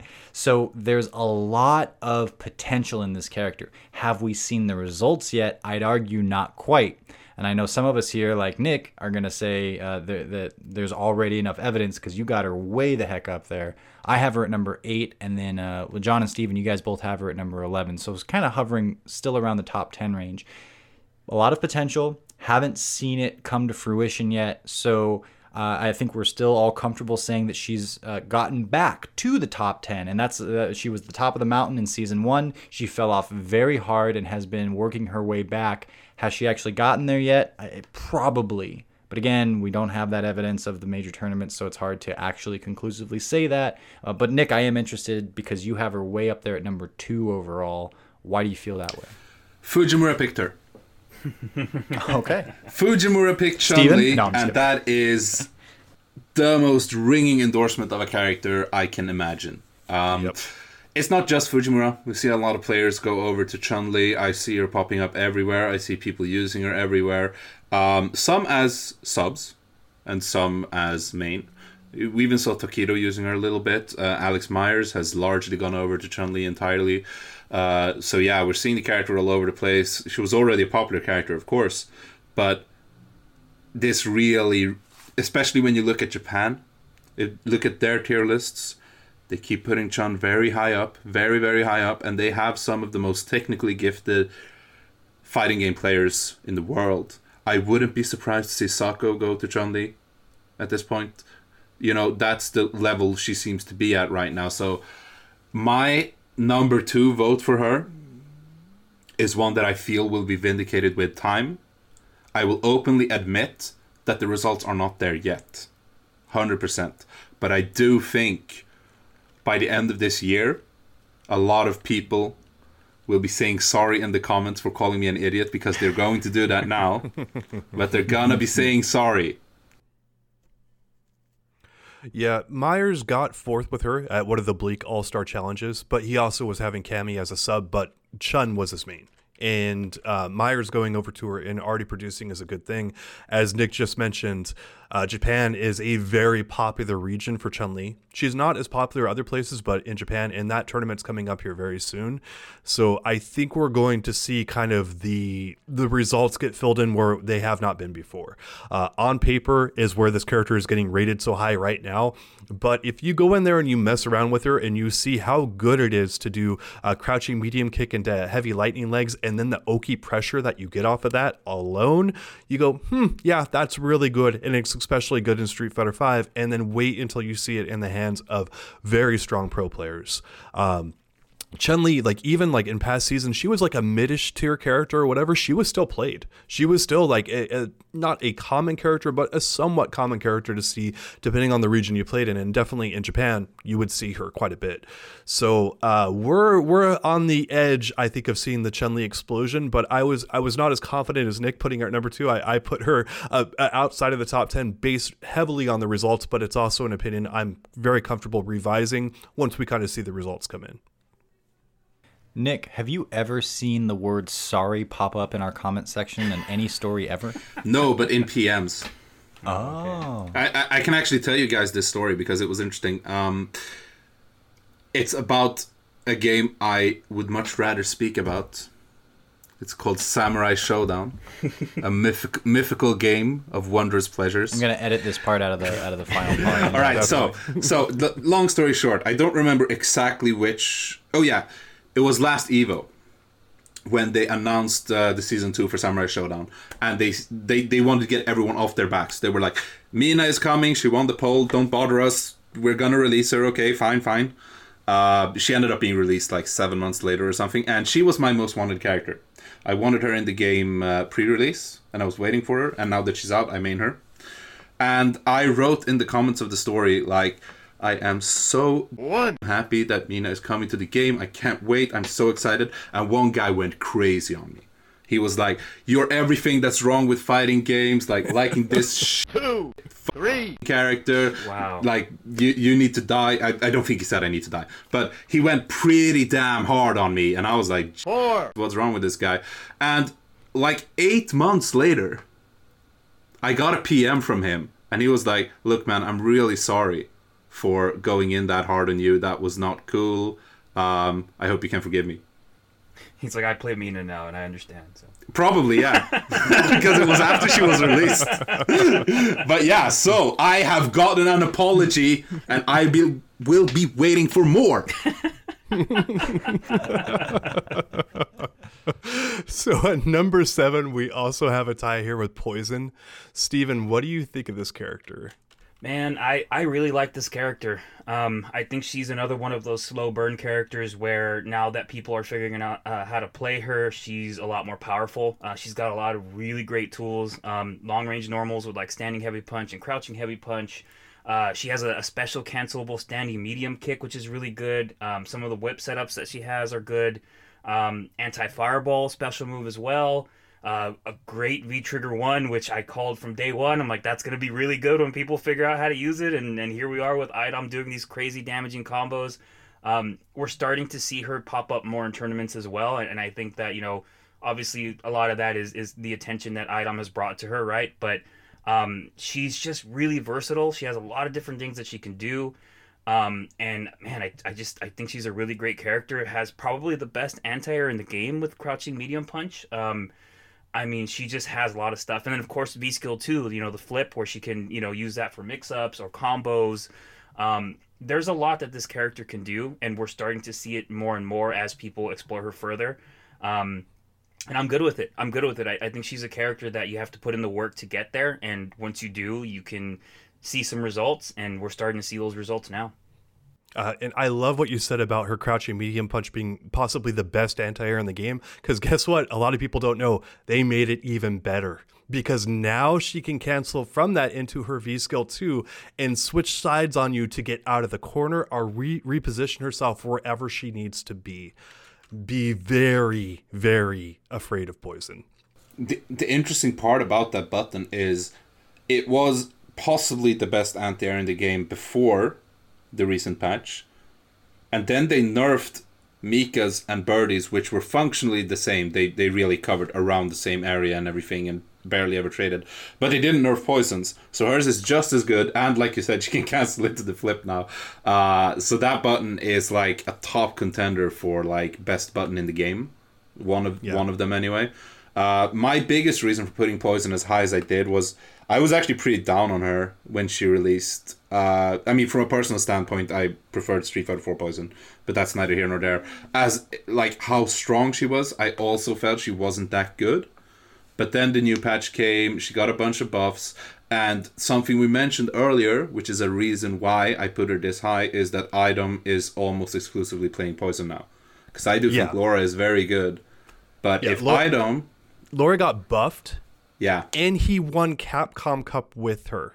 And yeah. yet he's almost entirely switched over to Poison. If that's yeah. not as big of a ring endorsement as you get, like I don't know what it is. Yeah, and I mean you can't base an entire tier list off of one player, but it's very difficult for me to put Poison below Laura at that point, right? Of course it is. And I mean I had Laura as high as 14th on mine, so I ended up with Poison in ninth.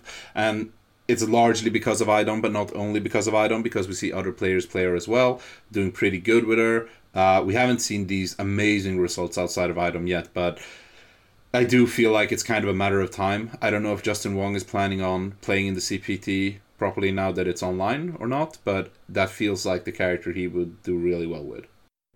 Oh, absolutely. Yeah. She helped win Capcom Cup too. she helped but, for sure. Yeah. So with poison, I don't have enough personal experience to uh, like if I didn't see the influence uh, of the community and it's overwhelming that she is way up there, then I probably would have put her closer to like the middle of the pack.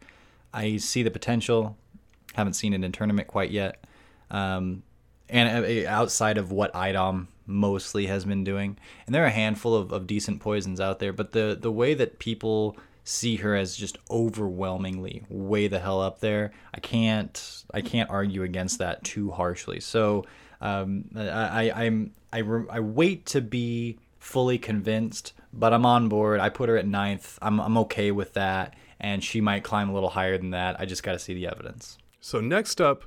We need to start making a timer of how quickly we get to this character every single podcast we have because he always comes up Number six, it's Rashid.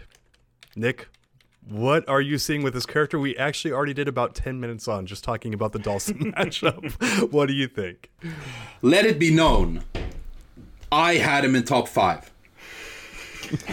I reject your collective realities and substitute my own. this character is. I had him in first for a while. Not when we did this tier list. I had him at first, like uh, for this patch for a while. But then I watched a bit more of. I watched a bit more events. I watched a bit more streams. I followed some other tier lists, and I started seeing. Okay, maybe he's not number one. But this mother Five. is still up there. Like I, I can't stand this character, and I've made that well known throughout my years years since this release of Street Fighter V.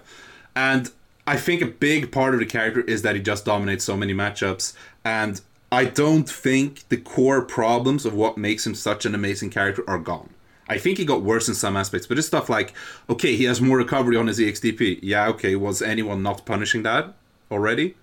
Like, if he does an EXDP and you block it, I didn't really feel like he was not getting punished. Uh, the main change there, just to clarify, is when he hit you, he would be Yeah. able to get uh, ex- extremely good Oki pressure, and now he does not get that. He gets a little bit, but not what he got before. It's Sure. like negative 12 compared to what he was before, which you don't want to know what he was before. But yeah.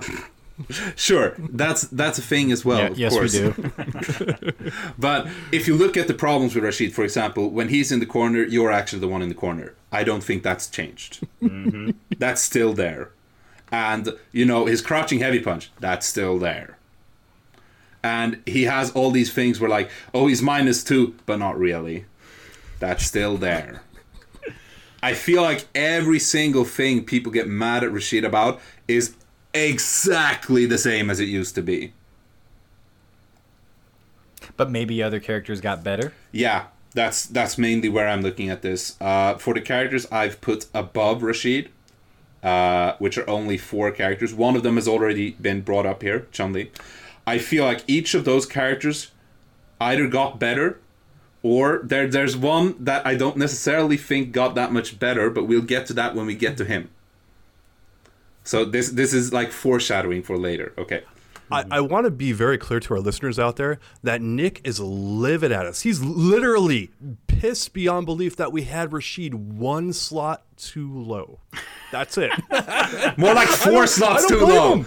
Yeah, it, it, I, he's, he's probably right. Like I, I'm, I'm like looking at, it going, yeah, I can see it. It's Rashid. I mean, I, I don't blame the man. So yeah, Yeah, th- this is the narrative we've had every season across the entire internet. Rashid gets stuff on like they write it as if he's been nerfed. He gets these notes and they're like, "Oh look, we totally nerfed Rashid this time, guys." Just They never that they actually don't do. actually do it. They never actually nerfed him, and everyone keeps falling for it. I will jump in and say like uh, I, I do think the character character is noticeably worse because I mean he was hands down our number one character last year. Uh, how many seasons has this guy been stealth number one and we just have not realized it? I don't know. I realized. Um, but I think at least last year it was very clear he was hands down number one. We had like 15 of them in Capcom Cup Top 8, something like that. Um, and it's you are seeing the results with the character, and you are seeing that he is worse. Um, and how much of that is other people getting better around him, I'm not 100% sure. But yeah, I mean, you do see stuff like the, the DP Okizeme nerf, and it's like, it's very legitimate. Uh, I remember, I think it was Dual Kevin saying, like, I felt like I was doing it wrong because I didn't have all this privilege going in my favor. Like, I thought my execution was messed up. It's like, no, your character actually got nerfed. You just couldn't believe it. There you go. So anyway, it's, he's he's up for debate how much worse he is, though. Like truly, that's how good he was. And I mean, I don't think anyone's going to be shocked the next time Rashid wins a tournament, right? I mean, it's he's still a great character. Yeah, Well, how the hell far could he have fallen given his reputation before the season, right? It's hard to divorce yourself from the Rashid that we've known and say that, especially without tournaments, that he's fallen all that far. I see him in a very similar scenario, though, to what I just described with Ibuki. In that when you look at his patch notes, he lost two frames here, two frames there, a lot of little things, and it's hard to imagine how those add up. Now, a lot of the tier lists, though, given the somewhat similar changes across both characters in terms of just like little nudges here and there, that was enough to take Ibuki for some people all the way down to the bottom. While it wasn't enough to move Rashid maybe out of like the top three, and some people still have him at number one, number two, number three ish. So I'm, I mean, maybe my my comparison here isn't exactly proper, but I feel that I mean, outside of where other people are putting these characters, I'd probably have them just slightly lower than they were before. Um, that's kind of what I've done with Rashid, although I've dropped him all the way from I, I don't I, I have number one, number two, all the way down to number six. Uh, but like again, how the hell far could he have gone from where he was, especially with just a couple of nudges here and there? Sure, a little worse, and maybe characters got better, but you know, a five spot swing sounds about appropriate for him. The big difference that uh, you aren't seeing between Rashid and Ibuki is that the things that got nerfed on Ibuki are the things that people hated about Ibuki. A big thing for her when she was still very dominant was that she got a mix up on block as well with her V trigger 2. Then it got nerfed to minus 2, then it got nerfed to minus 4, so it's actually punishable on block now. Uh, her getting Oki off her back throw, which led to a meaty back throw again if she was in uh, in the corner herself, yeah, no, wait. If she had you in the corner, I think. If she threw yeah, you in the if corner. she had you in the corner. Um, these are things that people legitimately hated about Ibuki and complained about. Like I outlined before, the things we hate about Rashid are not gone. Very They true. never will be. Yeah. No. They never will be. We're never escaping Rashid for sure. Yeah. Hmm. So at number five, we've got M. Bison. Problem X is still using him. Hot Dog is still using him. He's already won a South American CPT event and gotten top eight in a few others. I think this guy is as strong as he was in season four, where we had him at, hey, fifth overall previously, too. How about that? Hopefully, in season six, Bison won't get touched again, and then we can have him at fifth overall yet again in season six, because it's not nice not to have to think about this stuff. Just like Bison players don't like to have to think about like playing them in Street Fighter Five. There you go. It's just it's a it's a good cycle there. Yeah, shots fired are fired back at you because you have Bison's freaking stupid ass projectile thing. Because it, ah, anyway, I will say that I think Capcom took away some of his brain dead stuff, but I'd like to see more done about his EX stomp. Uh, I don't mind that Bison is a good character. I just think he gets a little bit too much reward and, and just you know results for how little effort it takes to play him. So altering some of uh, how effective his moves are, just kind of dialing back instead of like having an A plus on some of his moves that just require no skill to use, make him like a B or you know like a B minus or something like that, and I think the character would still be good, but just not the freaking jackass that he is right now. Yeah, EX head stomp definitely needs to be nerfed. I mean, it's it's just too ridiculous for what you get off of it for what you're spending, right? And it's like Bison is is not quite as technical as some of these other characters that are up here, and the the barrier of entry isn't that you know thick for him. Um, and to just have EX head stomp on top of that stuff, it's like, come on, dude! Like it's it's so ridiculously good. Like even when you have a character that has a pretty good counter against it, it's so inconsistent. Like you're actually gonna beat it, right? And then he could change it up too if he wants to. It's it's it's pretty gnarly, uh, and I think if you tone that down, you you you're gonna see. You know, I think that's a, a pretty good move for him to to get toned down. But I mean, he's still strong. He's still about as strong as he was before. Um, yeah, I, I really don't have too much more to say about Bison. He's he's Bison, right? He throws stuff at the wall and it sticks more often than not, and you can play him that way. But then you can also play him the way Problem X plays him with a lot more intent, and that becomes real scary. That becomes top five scary. And uh, now, uh, something that kind of popped up to me as you were talking about EX Stomp, Stephen. What if we got a little more nuanced in the way meter is spent, and there were certain moves that would cost a bar and a half a meter or two bars of meter? Would something like that, do you think, balance those especially good EX moves without having to change their frame data or, or the, the, their properties? Do you think that would be a, a an appropriate route to go? Because this game only has three bars of meter, you know, which and a lot of them have have more than that. So, uh, yeah, I wonder like maybe if a little more nuance in how much meter is spent would be the appropriate kind of changes to uh, to move like EX Head Stomp. Yeah, I think that could be a solution. Um, just because again, you're you're just getting way too much for only spending one bar. Um, I think it gets a little bit more complicated when you start kind of factoring that stuff in. So I'm not sure how that would work universally.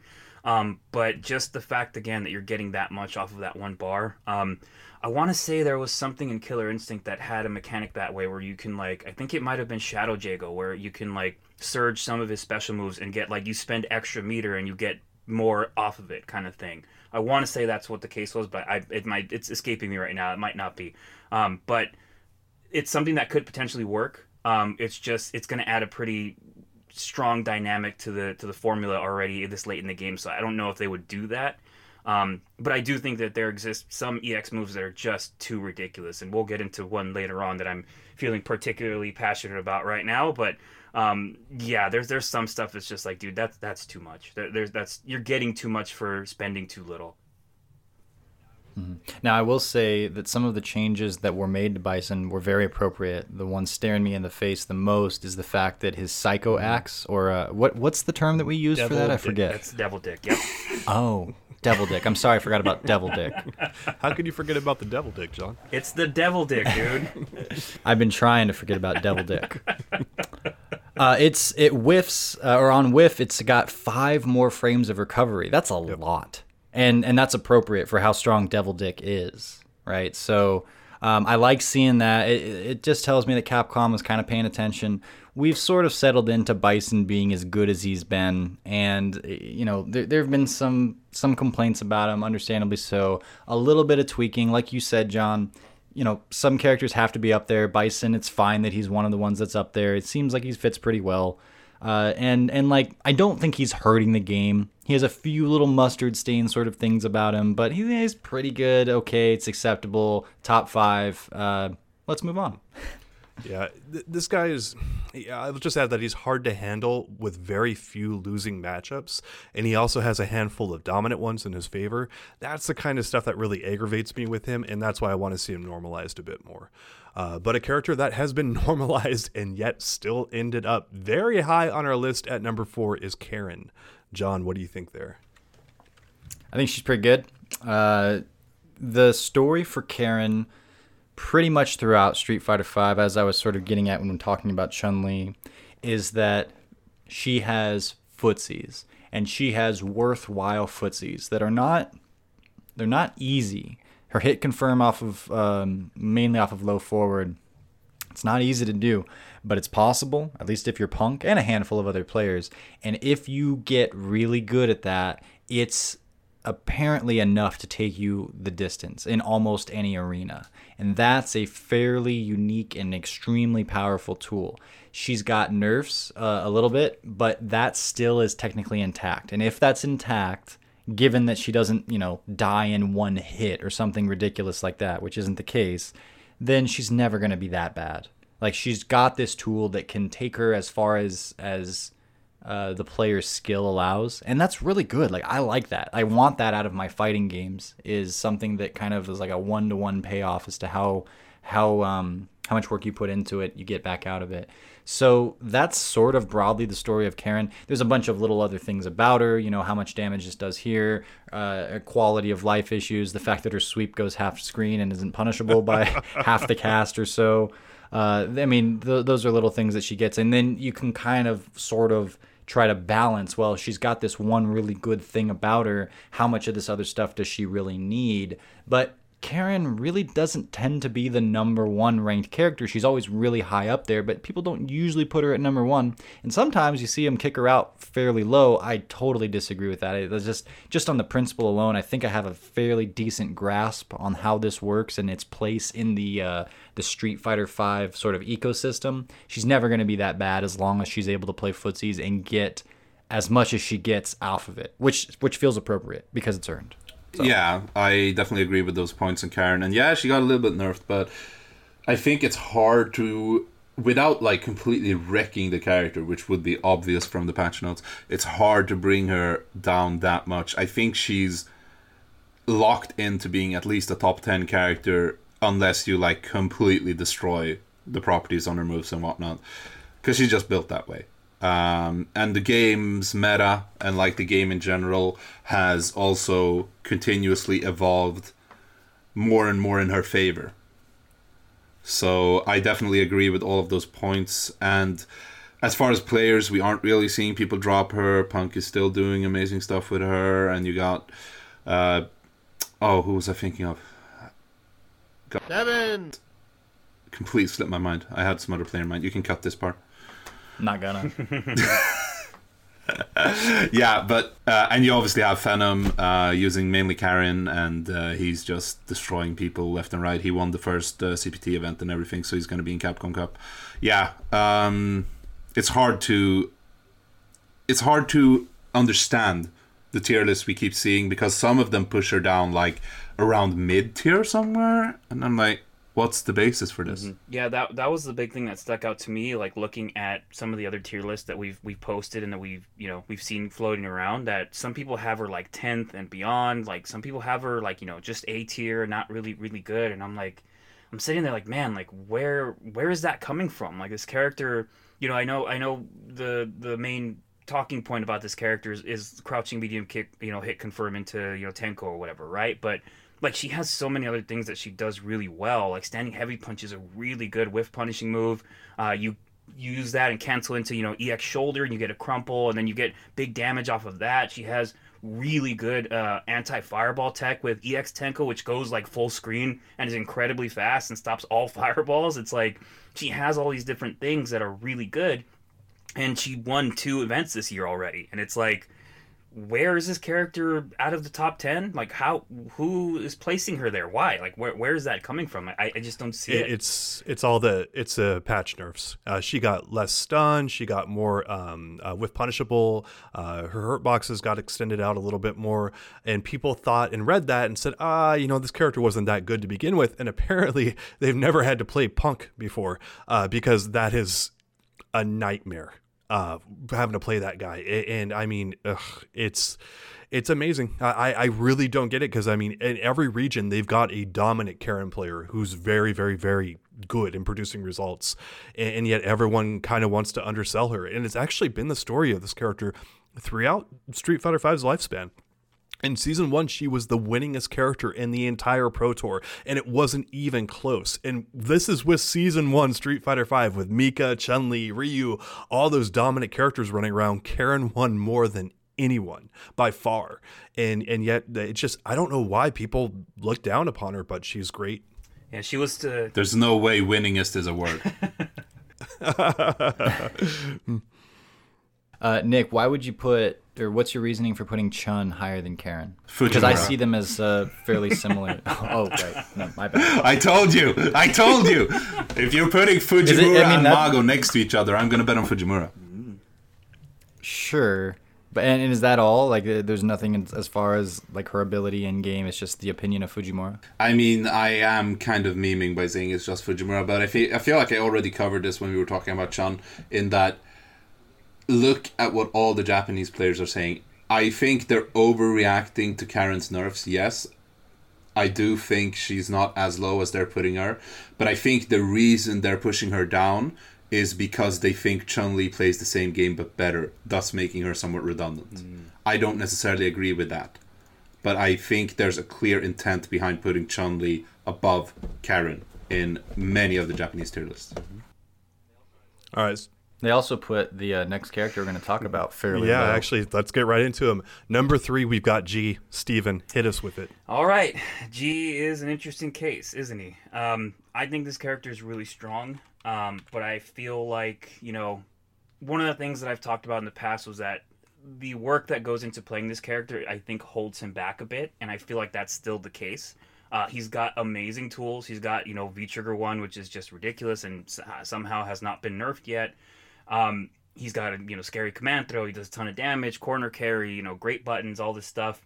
But I think what holds him back from being like number one or whatever like that, and, and I, I think I placed him at fifth, you know, behind like you know Karin and the other characters uh, that we have on the list. But I think that's the main thing that holds him back. And I go back to the the concept that we talked about of people not really wanting to have to put that work in, right? And and juggle all this stuff when you don't really have to. When there's other characters that you you can play that you don't have to worry about presidentiality, right? And and losing your strength when you get knocked down and all that stuff. I think when played at a very high level, he can be incredibly good, and I think he's a very strong character. But I think that's the one thing that's holding him back. And he also hasn't won anything this year. And that's the other thing where I'm like, I'm not completely rejecting the idea that he could be the best in the game, but I, it's still not proven to me. Like I, I just I don't see that yet, and I think the results also speak to that. Um, and, and yeah, Steven, are you saying that he's not the winningest character? I don't think he's the winningest Fighter character. That's correct. Yes. We looked it up in the background here, and it's definitely Yeah, a it word. is a it's word. informal. Sorry, Nick, get wrecked. But yeah, G I, is. I reject your reality. That's okay.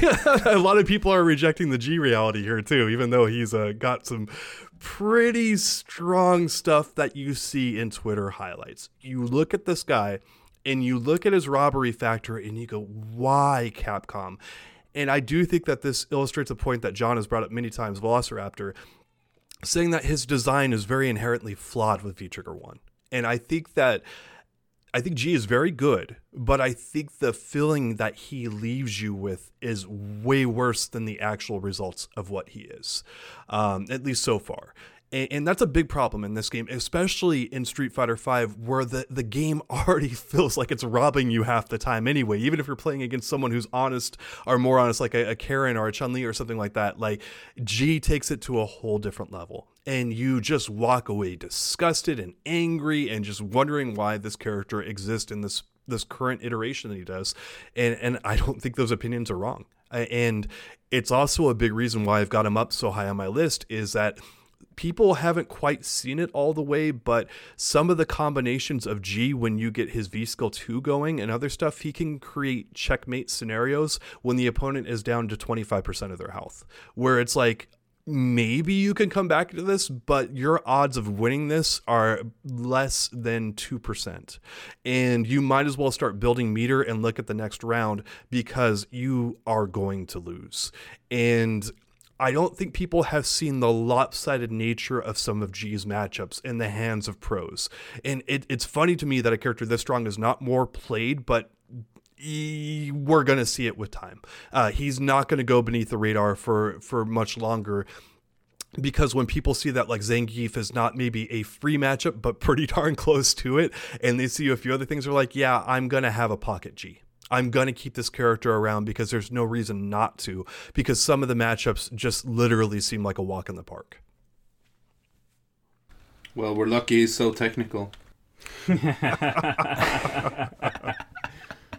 Welcome back, guys, to another G episode. yeah, I mean, again, I, I just go back to this idea of, you know, as somebody who steered away from V Trigger 1 for good reason and played V Trigger 2 exclusively, um, and even went away from V Skill 1 eventually, like, that character, a V Trigger 1G, is such a different character than a V Trigger 2 1, right? And it's like, if you were to tone down V Trigger 1, I feel like he wouldn't he'd be about square. I think he'd be very solid and very good, and he wouldn't be this crazy whatever that people think he is. Like I think V Trigger One really is the big culprit there, and that's not to say he, you know, the rest of his tools aren't good or anything, right? Like they're definitely strong, but they're way more manageable when the threat of V Trigger One isn't there, and then when the eventual activation of it isn't there, right? Because it's like that's the big thing. Like I, I actually encountered a couple G players recently playing online, and like V Trigger One, it's like, man, it doesn't end, right? Like it doesn't end fast enough to where you can get out of it, kind of thing. And it's you know you have to shut it down before it starts, you know. And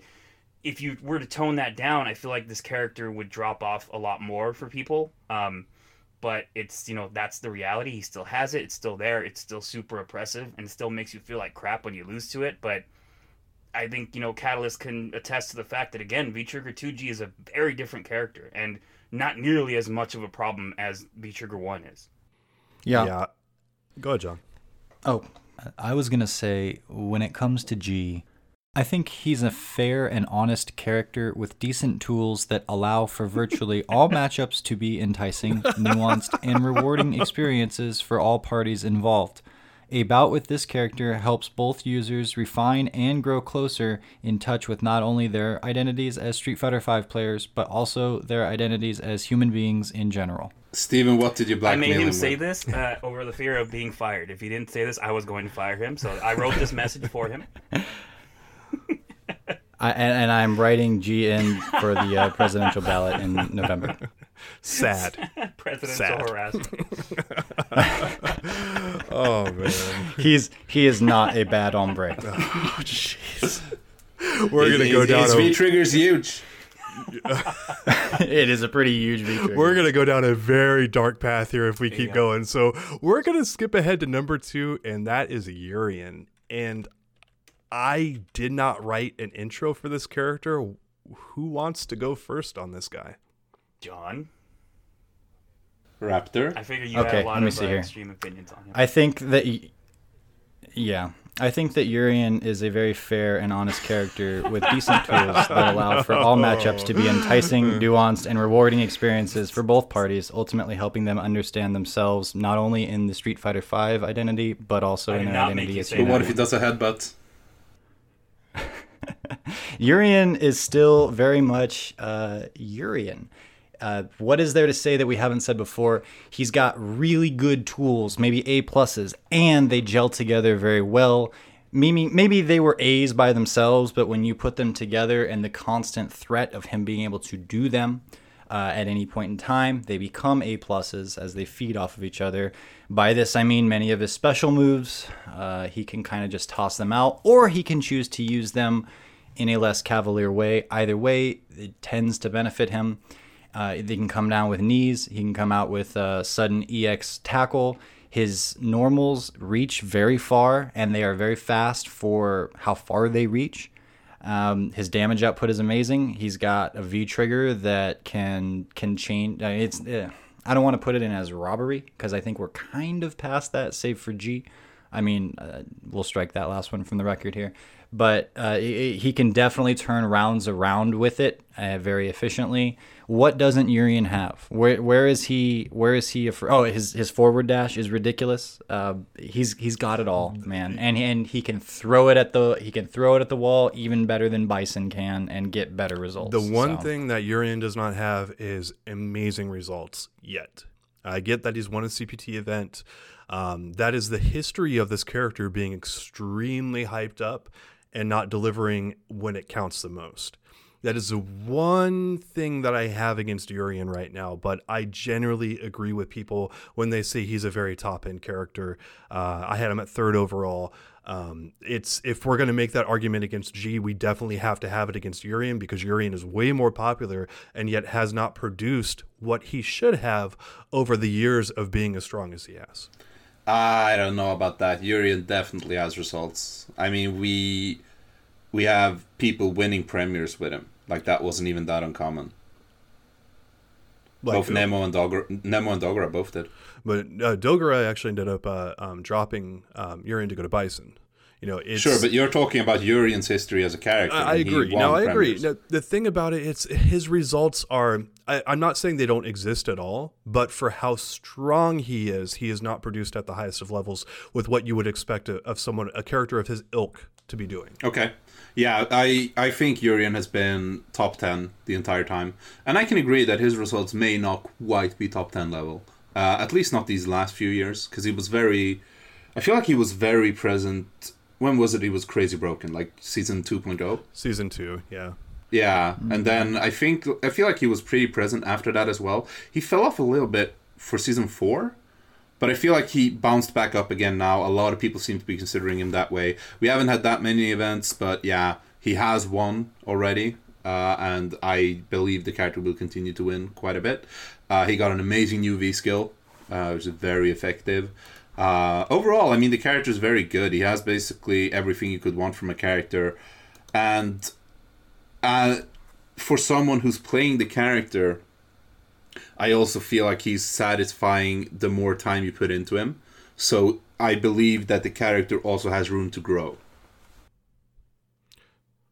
I should I should probably tag on uh, to my discussion here, my input that it's very possible that the way Urien beats you is especially frustrating or makes you feel especially helpless or uh, a, a sense of injustice when you lose, and that tends to resonate in the frustration arena quite a bit. And it could be that that makes me feel like he's better than he maybe actually is. Uh, similar with G, I I put both of those characters there, uh, and, and maybe some of the all these like top fivers uh, in that potential category too. So like I, I might be giving him a little bit more because of how how crappy he makes you feel. I, I think back to like our, our season four ratings, and our number one and number two characters had won a ton of tournaments, where you know our number two and number three characters this time around have not had the same kind of results produced. And it's an interesting thing. So we are definitely going not purely on results here, and we, we stated that up front, but there's definitely an on paper and a I what John just said, a frustration I think that goes with these characters that when you lose to them, you maybe feel a bit more cheated, and that might be swaying us to think they're maybe more powerful than they are, and maybe, you know, maybe we're we're dead on about it. It's just it's an interesting dynamic that I think is kind of playing out here uh, that I didn't see coming.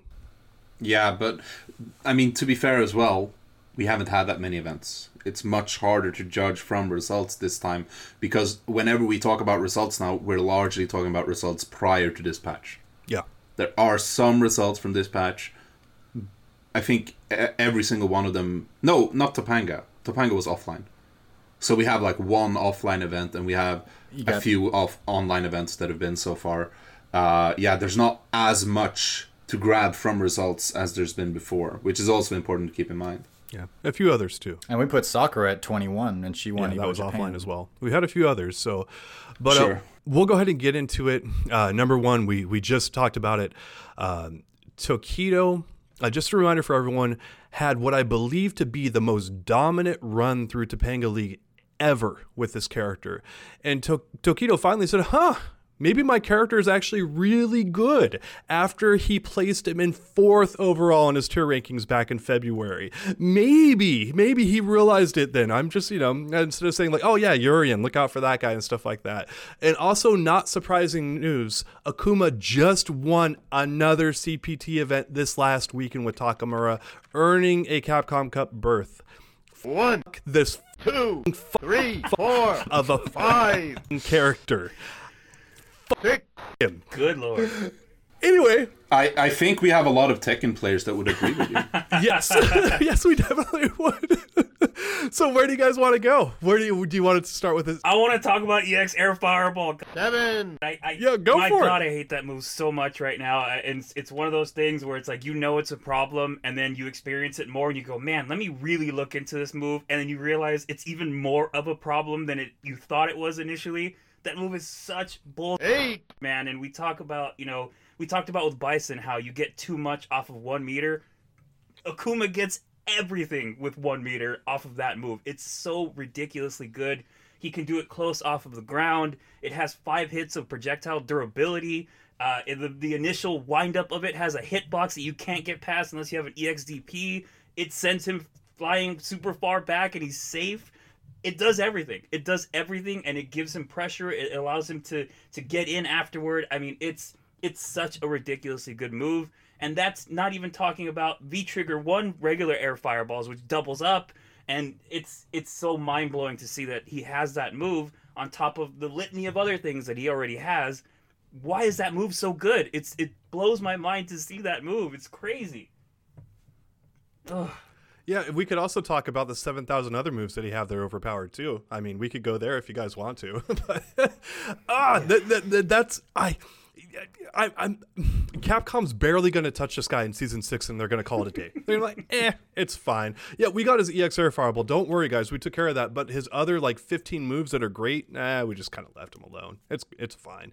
It, it, it's it, it, it's amazing to me that the Akuma players out there are so foolishly in their own vacuum that they won't even acknowledge how incredibly strong their character is. And it's almost universal across all the Akuma players I ever see. They constantly downplay him. It's ridiculous. It's like, how is this character not like unbelievably number one?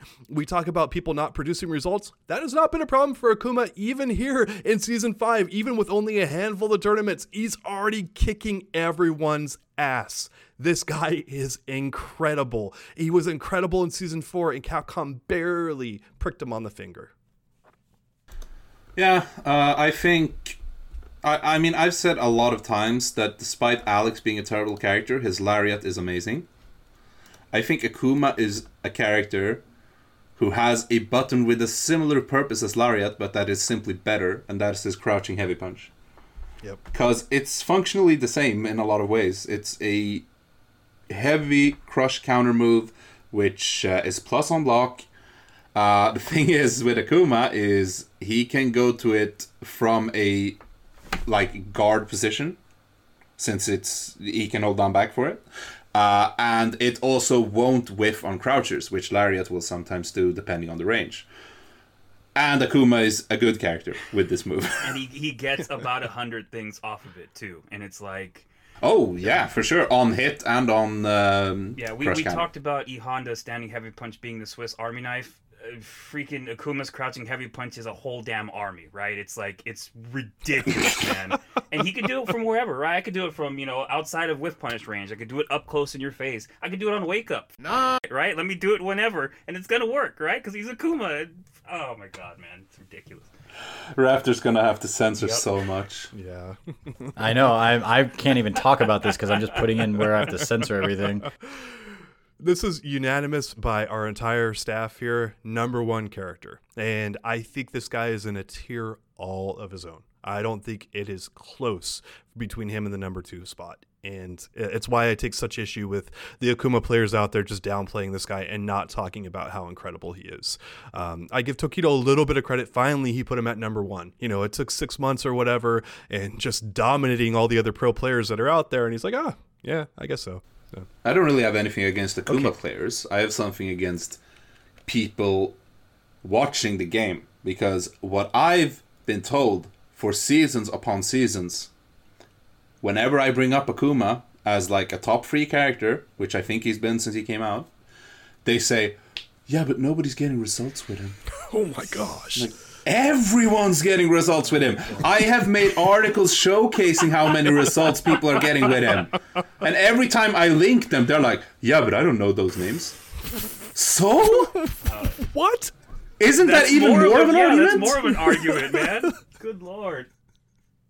They they always say only Tokido's getting results with him. That's what everyone keeps saying. And those are the people I have a problem with. And and it's crazy too because you look at Akuma and we, we talked about uh, Ryu in, in the in the last podcast of like you know this is a character that's he falls lower on the tier list but he's among you know the top three of the most frequently used characters every month right online and Akuma's a character that's the top of the tier list and he's in the top three of the most used characters online all the time always and it's like well, damn, if you look at that, how come Capcom could look at Ryu and be like, yeah, that's good? You know, a lot of online people use him. He's popular. We don't really need to do much. But then you look at Akuma, he's like, well, he dominates tournaments. He dominates online. Eh, let's call it a day. Steven Akuma's DLC. Oh, that's get right. Ah, yeah. So is Alex. Oh no, the Capcom hates Alex. Yeah. It's fine. So I I have a Yeah, I, slightly. don't- I don't. Go ahead, Steven. Uh, it was Nick. Oh, it was me actually. Oh, then never mind. I have a slightly different uh, view than the rest of you. I'm just kidding. What, what were you gonna say, Nick? Uh, no, uh, I don't really know what this means for Street Fighter Five, but I will bring up that Akuma is somewhat of a protected class in Yeah. the same way that Iori from King of Fighters is. In that, if you took every game these characters appear in, there are others as well, but I think those two are two very good examples. If you took every game they appeared in and you made like an average tier placing, there's no way they would be lower than like number three yeah. across all of their game appearances. Like the only game I can think of for Akuma where he isn't amazing, where he's just kind of good, like he's okay, is uh, Ultimate Marvel 3. Yeah. And even then he's he's pretty good. I wouldn't even say okay, he's pretty good. He's Yeah, he's in an Evo winning team. yeah. What a gnarly character! I actually did the uh, a little history project on him recently, and I think I didn't I didn't actually uh, uh, get the numbers for it, but I think he might be the most um, popular, like the, with the most appearances fighting game character, like even maybe more than Ryu, because he's in almost every Street Fighter, but then he's also like the go-to crossover character, even more so than like you know you'd think maybe Ryu would be a representative for Street Fighter because he's in you know like Smash Bros and whatnot, but uh, Akuma tends to be in almost all these games, plus other ones. Like he gets to go into Tekken. There's like a Tekken mobile game. He was doing the crossovers into the uh, Marvel versus Capcom franchise uh, before anyone else was. Uh, Akuma's just been around for forever, and and like you said, Nick, he's in sort of that untouchable tier. Like he's never bad. He's always he's like always really good and sometimes ridiculous. But I wonder, with that in mind, like does he need to be nerfed? Does he or are we happy with him being number No. one? Like is does it?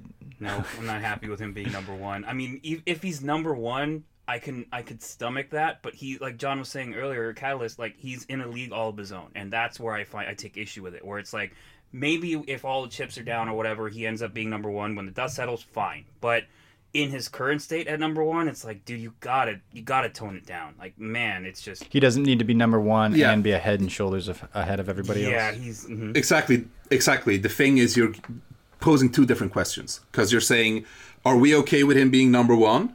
Yes. Does that mean he doesn't need to be nerfed? Absolutely not. Him being number one is fine. Him being like he is now is not. Okay, but like you know, he used to be able to cancel into V trigger on whiff Fireball, and he doesn't have that anymore. yeah. That's how stupid Yup, he was. Stupid he still is because he's still this good when losing that kind of stuff. It's insane, dude. Oh well, okay, okay.